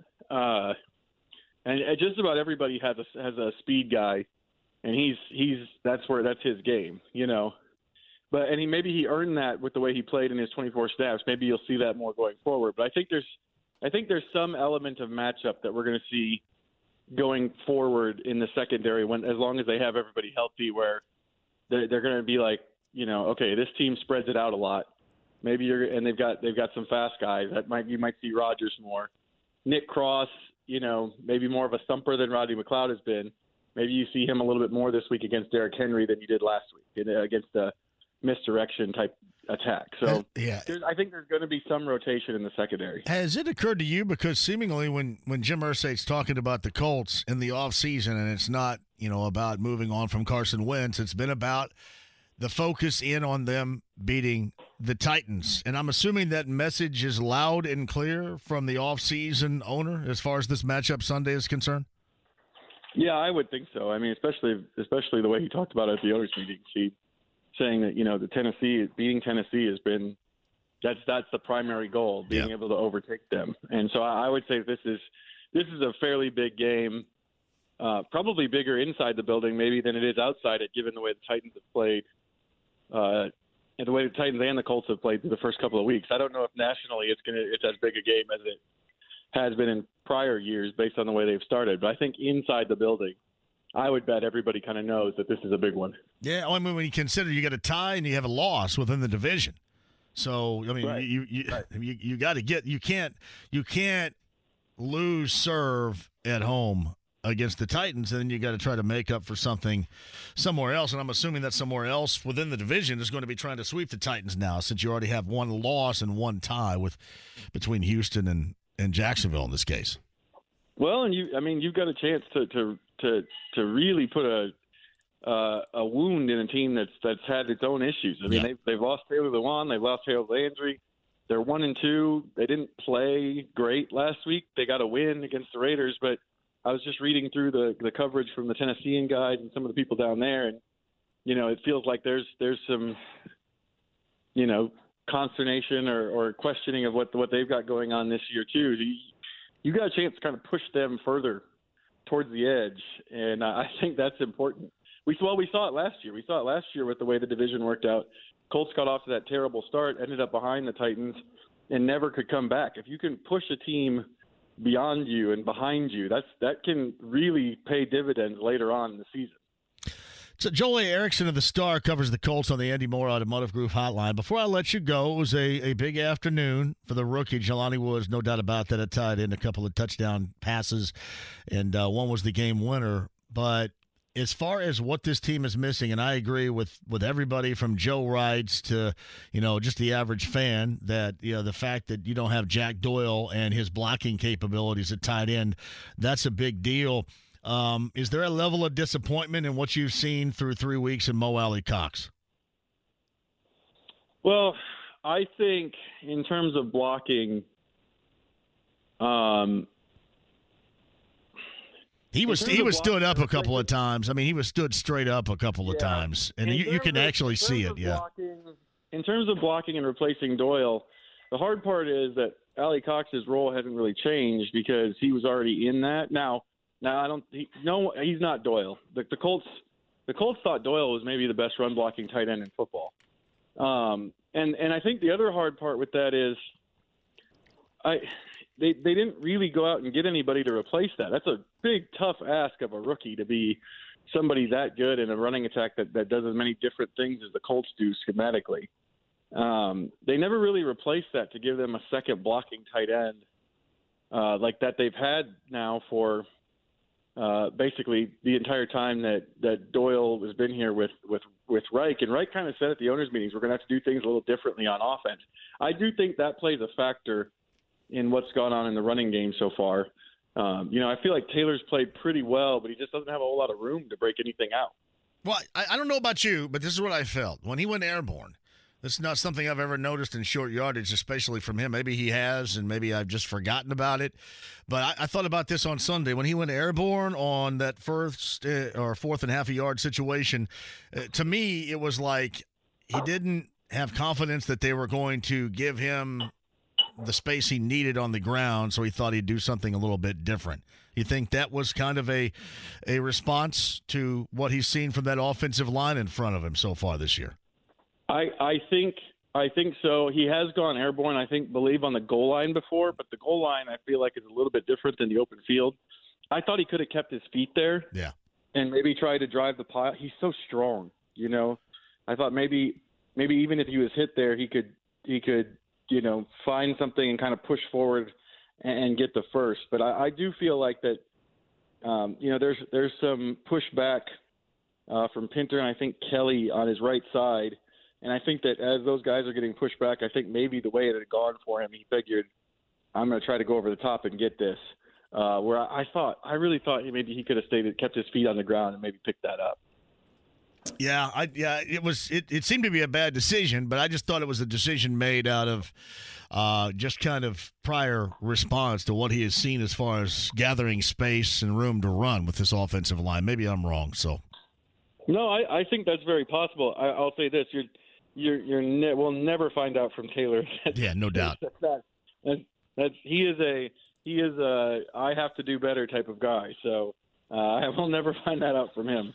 Uh, Joel Erickson of the Star is with us via the Andy Mohr Automotive Group hotline. We'll see what happens later on in the week with Shaquille Leonard, and it is a large contest. In fact, listen, getting off the mat and winning your first game of the season was huge, but in terms of moving forward here, this game on Sunday is even bigger than that one versus Kansas City on Sunday. Yeah, in division against the team that won it the last two years. Yeah, no doubt. Yeah, uh, absolutely is, and and a team that and a team that your owner kind of set up, or didn't kind of, did did set up as as a a, a, a measuring stick for you in the offseason. Big game, huge game on Sunday. Appreciate it, Joel. We'll do it again soon. See you on Sunday. Yep. Thank you. Thank you for having me on. Joel A. Erickson of the Star with us via the Andy Mohr Automotive Group hotline. Yeah, a lot of you ask about Shaquille Leonard. Man, I wish I had an answer for you because I thought he was going to be back for week number three. That was my expectation. And it didn't happen. And and Joel is right on Friday, and we documented this on the show when Frank Reich was talking about you know the explosion now compared to watching a healthy Leonard, and that wasn't where it needed to be. I guess that that gave us all kind of the heads up at the end of the week. Maybe that was Thursday. Uh, at any rate, uh, he is definitely necessary on this team. Moving forward with the big one on Sunday against Tennessee. Uh, Greg Rakestraw, Ben Brown, Joel A. Erickson. All a part of the Andy Mohr Automotive Group hotline, 1075thefan.com, and inside the lounge via YouTube Live. You can go back and be a part of any of the conversations, too. Later on this week, we're going to tell you where we're going to be, what you can win, and more. And in the final 30, somebody's going to get the opportunity to go to the Bullseye Event Center with bullseyeeventgroup.com and the Colts VIP tailgate presented by Hayes and Sons Restoration. Final 30 for your opportunity there and your calls at 239 1070. I'll get at you next. The Ride with JMV. This will be the high point of my day. It's all downhill from here. 93.5 and 107.5. The Fan. Greg Rakestraw, Ben Brown, PFF, Joel A. Erickson. Dave McGinnis tomorrow? Dave McGinnis, the former NFL coach. He is the color analyst for the Tennessee Titans, friend of the show, former Sycamore back in the day an assistant coach, I believe, on uh, the Sycamore football staff going back to the late 1970s. Uh, Dave McGinnis will join us coming up on the show tomorrow. Bowen's going to be here coming up tomorrow. I mentioned Thursday. Thursday on the road, but not too far from where I sit right now, Coach's Tavern, and this is a combo effect for you here. So we're doing our Larceny Bourbon Locks and Luna Azul Tequila Shots, right, for week number four of the NFL which starts on Thursday night. But we're also doing a tavern tour stop too. So a combination taking place at Coach's Tavern. That is downtown on Thursday. Kilroy's downtown on Friday. That's a Bud Light Blue Friday. We'll have tickets for you coming up on Friday. I believe Titans Colts tickets for you uh, coming up on Friday. Kilroy's downtown on a Bud Light Blue Friday. Greg writes this Leonard sure looked physically okay when he was running and jumping around on the sidelines in that video of him at the end of the game. And I'm assuming that video that was on Colts.com is one of the reasons as to why we're getting asked a lot of questions about that. Damon Dobbs chimes in, Hey, JMV, I have two tickets for the Reds at Wrigley against the Cubs on Friday. If anyone's interested, free. Can you forward? If not, I can throw it into the lounge if that is okay. Damon, well done. I retweeted that. If somebody wants to go to Wrigley with Damon's tickets, go right ahead. Check it out at JMV1070 on Twitter. Check it out and roll with it. the Reds and the Cubs limping to the finish Ray and Andy writes this I love me some JMV when the jackasses are full of foobar. Put them in their place. Sometimes you gotta. Sometimes you gotta. Doug Thrasher chimes in. Have a blessed day. I don't know what that means. Have I done something wrong? Waking up for the day isn't blessed enough. Again, words that I live by from Dalton. Be nice until it's time not to be nice. It's the way that it is. Be nice until it's time time not to be nice. Live by that. It'll make you feel better. It'll make you live a much better daily existence. You're right, J Law. Damon is a great dude. No question about it. He is a great dude. We got some fighting going on inside the lounge right now, do we? Look at it. I expect you to step up and do something about it. If I can't step up and do something about it, I expect you to do so. Uh, anyway, getting back to the Colts on Sunday and yesterday down in Bloomington had a great time as well. Uh, we'll find out later on this week whether or not Leonard is going to play at the end of the week. And then you get a big one coming up with the Titans on Sunday, too. And it is even larger, as we talked to Joel about, uh, in terms of being within the division. I know I don't blame you. Getting back to Leonard for a moment, too, you get all this mystery, and it does kind of chime some bells in your head about didn't we go through this in the past? I, I, I mean, I hate it, but that that is still a scarring that you have going all the way back. That's the first thing I thought of is, oh, here we go again. But I know that that comes into your mind immediately when you're thinking about it. We'll see about Friday whether or not that's going to be the case. And we'll see coming up on Sunday whether or not they, they can fix this offensive line with just better communication. No doubt, hopefully they can. Hey, JMV, going back to Sunday's game for a moment, what most impressed you as far as getting that win over Kansas City. And that was easy. I talked about this yesterday. It was the defense. Uh, up front, the defense on that defensive line finally did some things that I certainly had expected them to do. And we finally saw, get a visual of one Yannick Ngakoue. Some pressure coming off the edge. And I thought that they did as good a job as you're going to be able to do against Patrick Mahomes. And I think you saw on the sideline, the job that they were doing was also leading to some frustration. And you saw that boil over on the sideline with his offensive coordinator, Eric Bieniemy. I will also tell you that and give credit where credit is due to the defense that, you know, being up in the press box, you can see that Mahomes, that was not vintage Mahomes. But I don't want to take away from the defense because they did have a great deal to do with it. But on that Sunday afternoon, that was not vintage Patrick Mahomes. Not at all. And that was the first time where I said this yesterday, too. You could first legitimately ask the question all right, how much are they going to end up missing Tyreek Hill? Because you hadn't seen in watching them much of that effect in the first couple of games, but it was worthy of that effect. You know, being able to take the top off the defense, for example. Now, you saw how much they miss a guy like Tyreek Hill, I think, on Sunday, but no, seriously. In the secondary, Colts did a great job.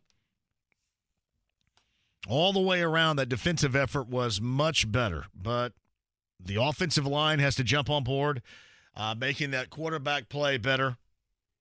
And there is no doubt, looking back on that game, they had a great deal, and I mean a ton of really good fortune. That said, got to take advantage of it. They took advantage of it. Given that opportunity by Chris Jones, they took it and ran with it. Given that opportunity by Skyy Moore, think about that. That first series, it was three and out and they were done. And I know everybody in social media was saying the same thing. Ah, here we go again. And you get that kickstart, courtesy of the muff punt. That was a huge deal. And that's why I asked the question.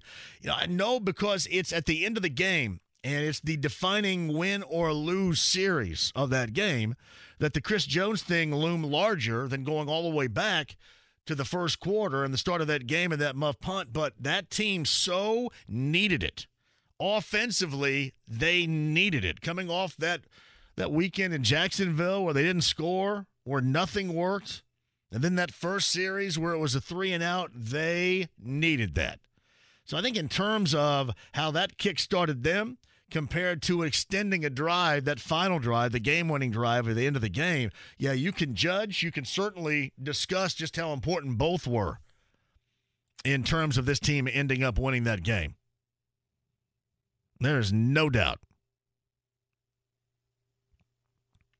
Jim McCann writes this that final drive on Sunday not only included Ryan throwing the ball into small windows, but how about the impressive receptions in tight coverage?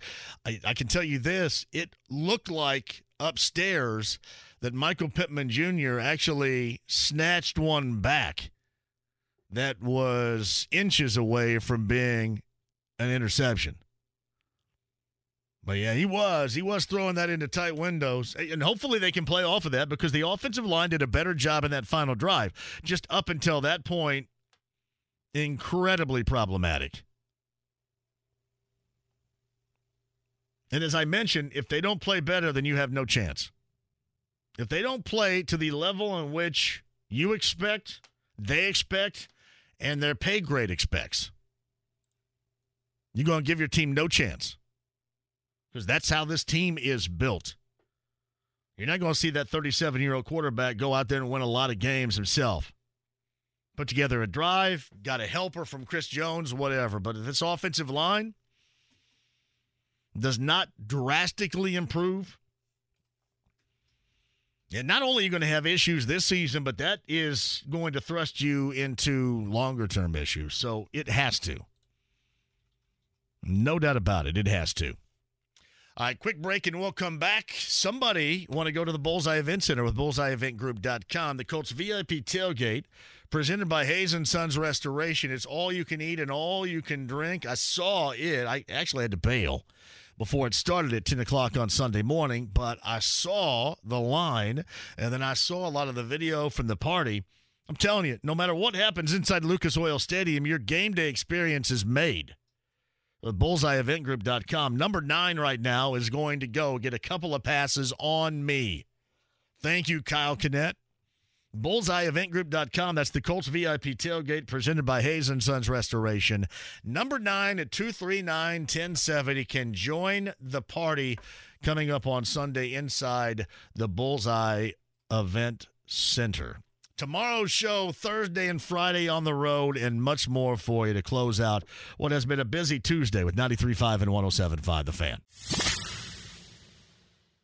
The Ride with JMV. I want you out in front of the school with her. I'd like to have a few words with you, by God. 93.5 and 107.5 The Fan. Man, I had a good day. Thank you guys for hanging. Greg Rakestraw, Ben Brown, PFF data scientist a little bit earlier. Uh, Joel Erickson of the Star was also on this show. Dave McGinnis tomorrow. I think Bowen's tomorrow too. I know the Pacers are about ready to get back. What a week away from the start of preseason basketball. It's about time to start talking to Denari again. When's the last time Denari was on here? Seems like years ago. Has he been on here in the past year? It's been a while, right? Where's the last been? time we really talked about Pacers basketball outside of the draft? Well, I mean, I yeah. guess uh, the DeAndre Ayton stuff, really.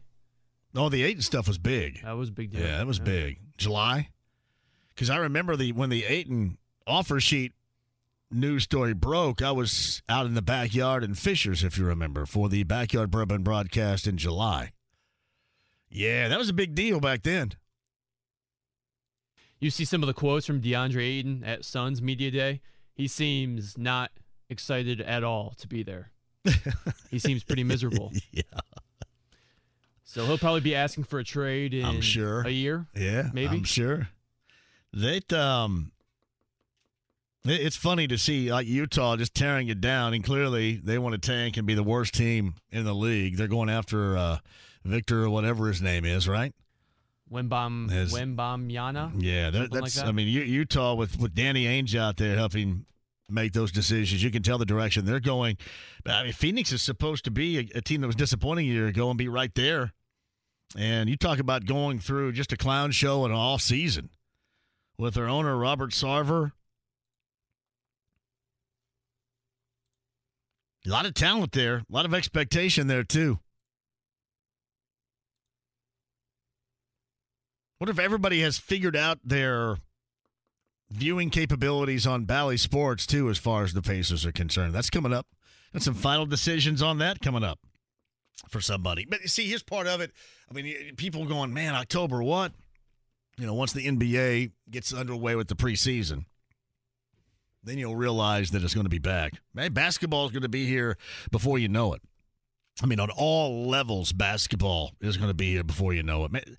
It is funny because you, you get absolutely drenched in most things sports wise September leading into October. Know, considering people are going to probably start paying really close attention to MLB once the postseason starts. You know, if you're a Cardinals fan, that's one thing you're paying attention to. But with the Cubs and the Reds, I mean, you probably bailed on that win, May. I mean, really, for the Reds, for me, it was after that first series, that first series in Atlanta. Remember they mic'd up Joey Votto? How excited I was! Late season start, Votto's mic'd up, going down to the defending World Series champions, holding your own. Then the crap fest started after that. I don't think they won a game for like a month after that. So, yeah, not much thought about them certainly since then. And in all likelihood, a lot of Cubs fans out there feel the same way. Disappointment in the White Sox. Uh, the Cardinals kind of continue to be who the Cardinals are, always. I don't like them, but you got to give them credit for that, I guess, if you want to. Hey, who won those those tickets? I want to get all three, folks. Who's going to the Bullseye Event Center? The three winners today. Miguel Dungo, Miguel, Nathan, Nathan, and Andy. Andy, M- Miguel, Nathan, and Andy. We'll see you down there coming up on Sunday. I will have more for you later on this week as well. And a shout out to everybody that got down on the field because we gave away pregame field passes last week too, and I got some nice pictures from Ross and Alicia being down on the field before the start of that game on Sunday. Fantastic. I love when we do that. Inside the lounge via YouTube Live, with the exception of the clown that was going on the caps lock phase. We don't like that. Don't do it. Good to have everybody back inside the lounge via YouTube Live today, too. Greg Rakestraw, Ben Brown, and Joel A. Erickson. Podcast 1075thefan.com. If you missed any of the show, you can catch it via YouTube Live inside that lounge. Thank you so much for joining us back in studio tomorrow. Dave McGinnis on the show. Bowen's on the show tomorrow, and then on the road. Coach's Tavern Thursday. Kilroy's downtown coming up on Friday. Kyle, great job out of you. Thank you so much for listening. Tracksides tonight at 7. 93.5 and 107.5 The Fan. Have a great night.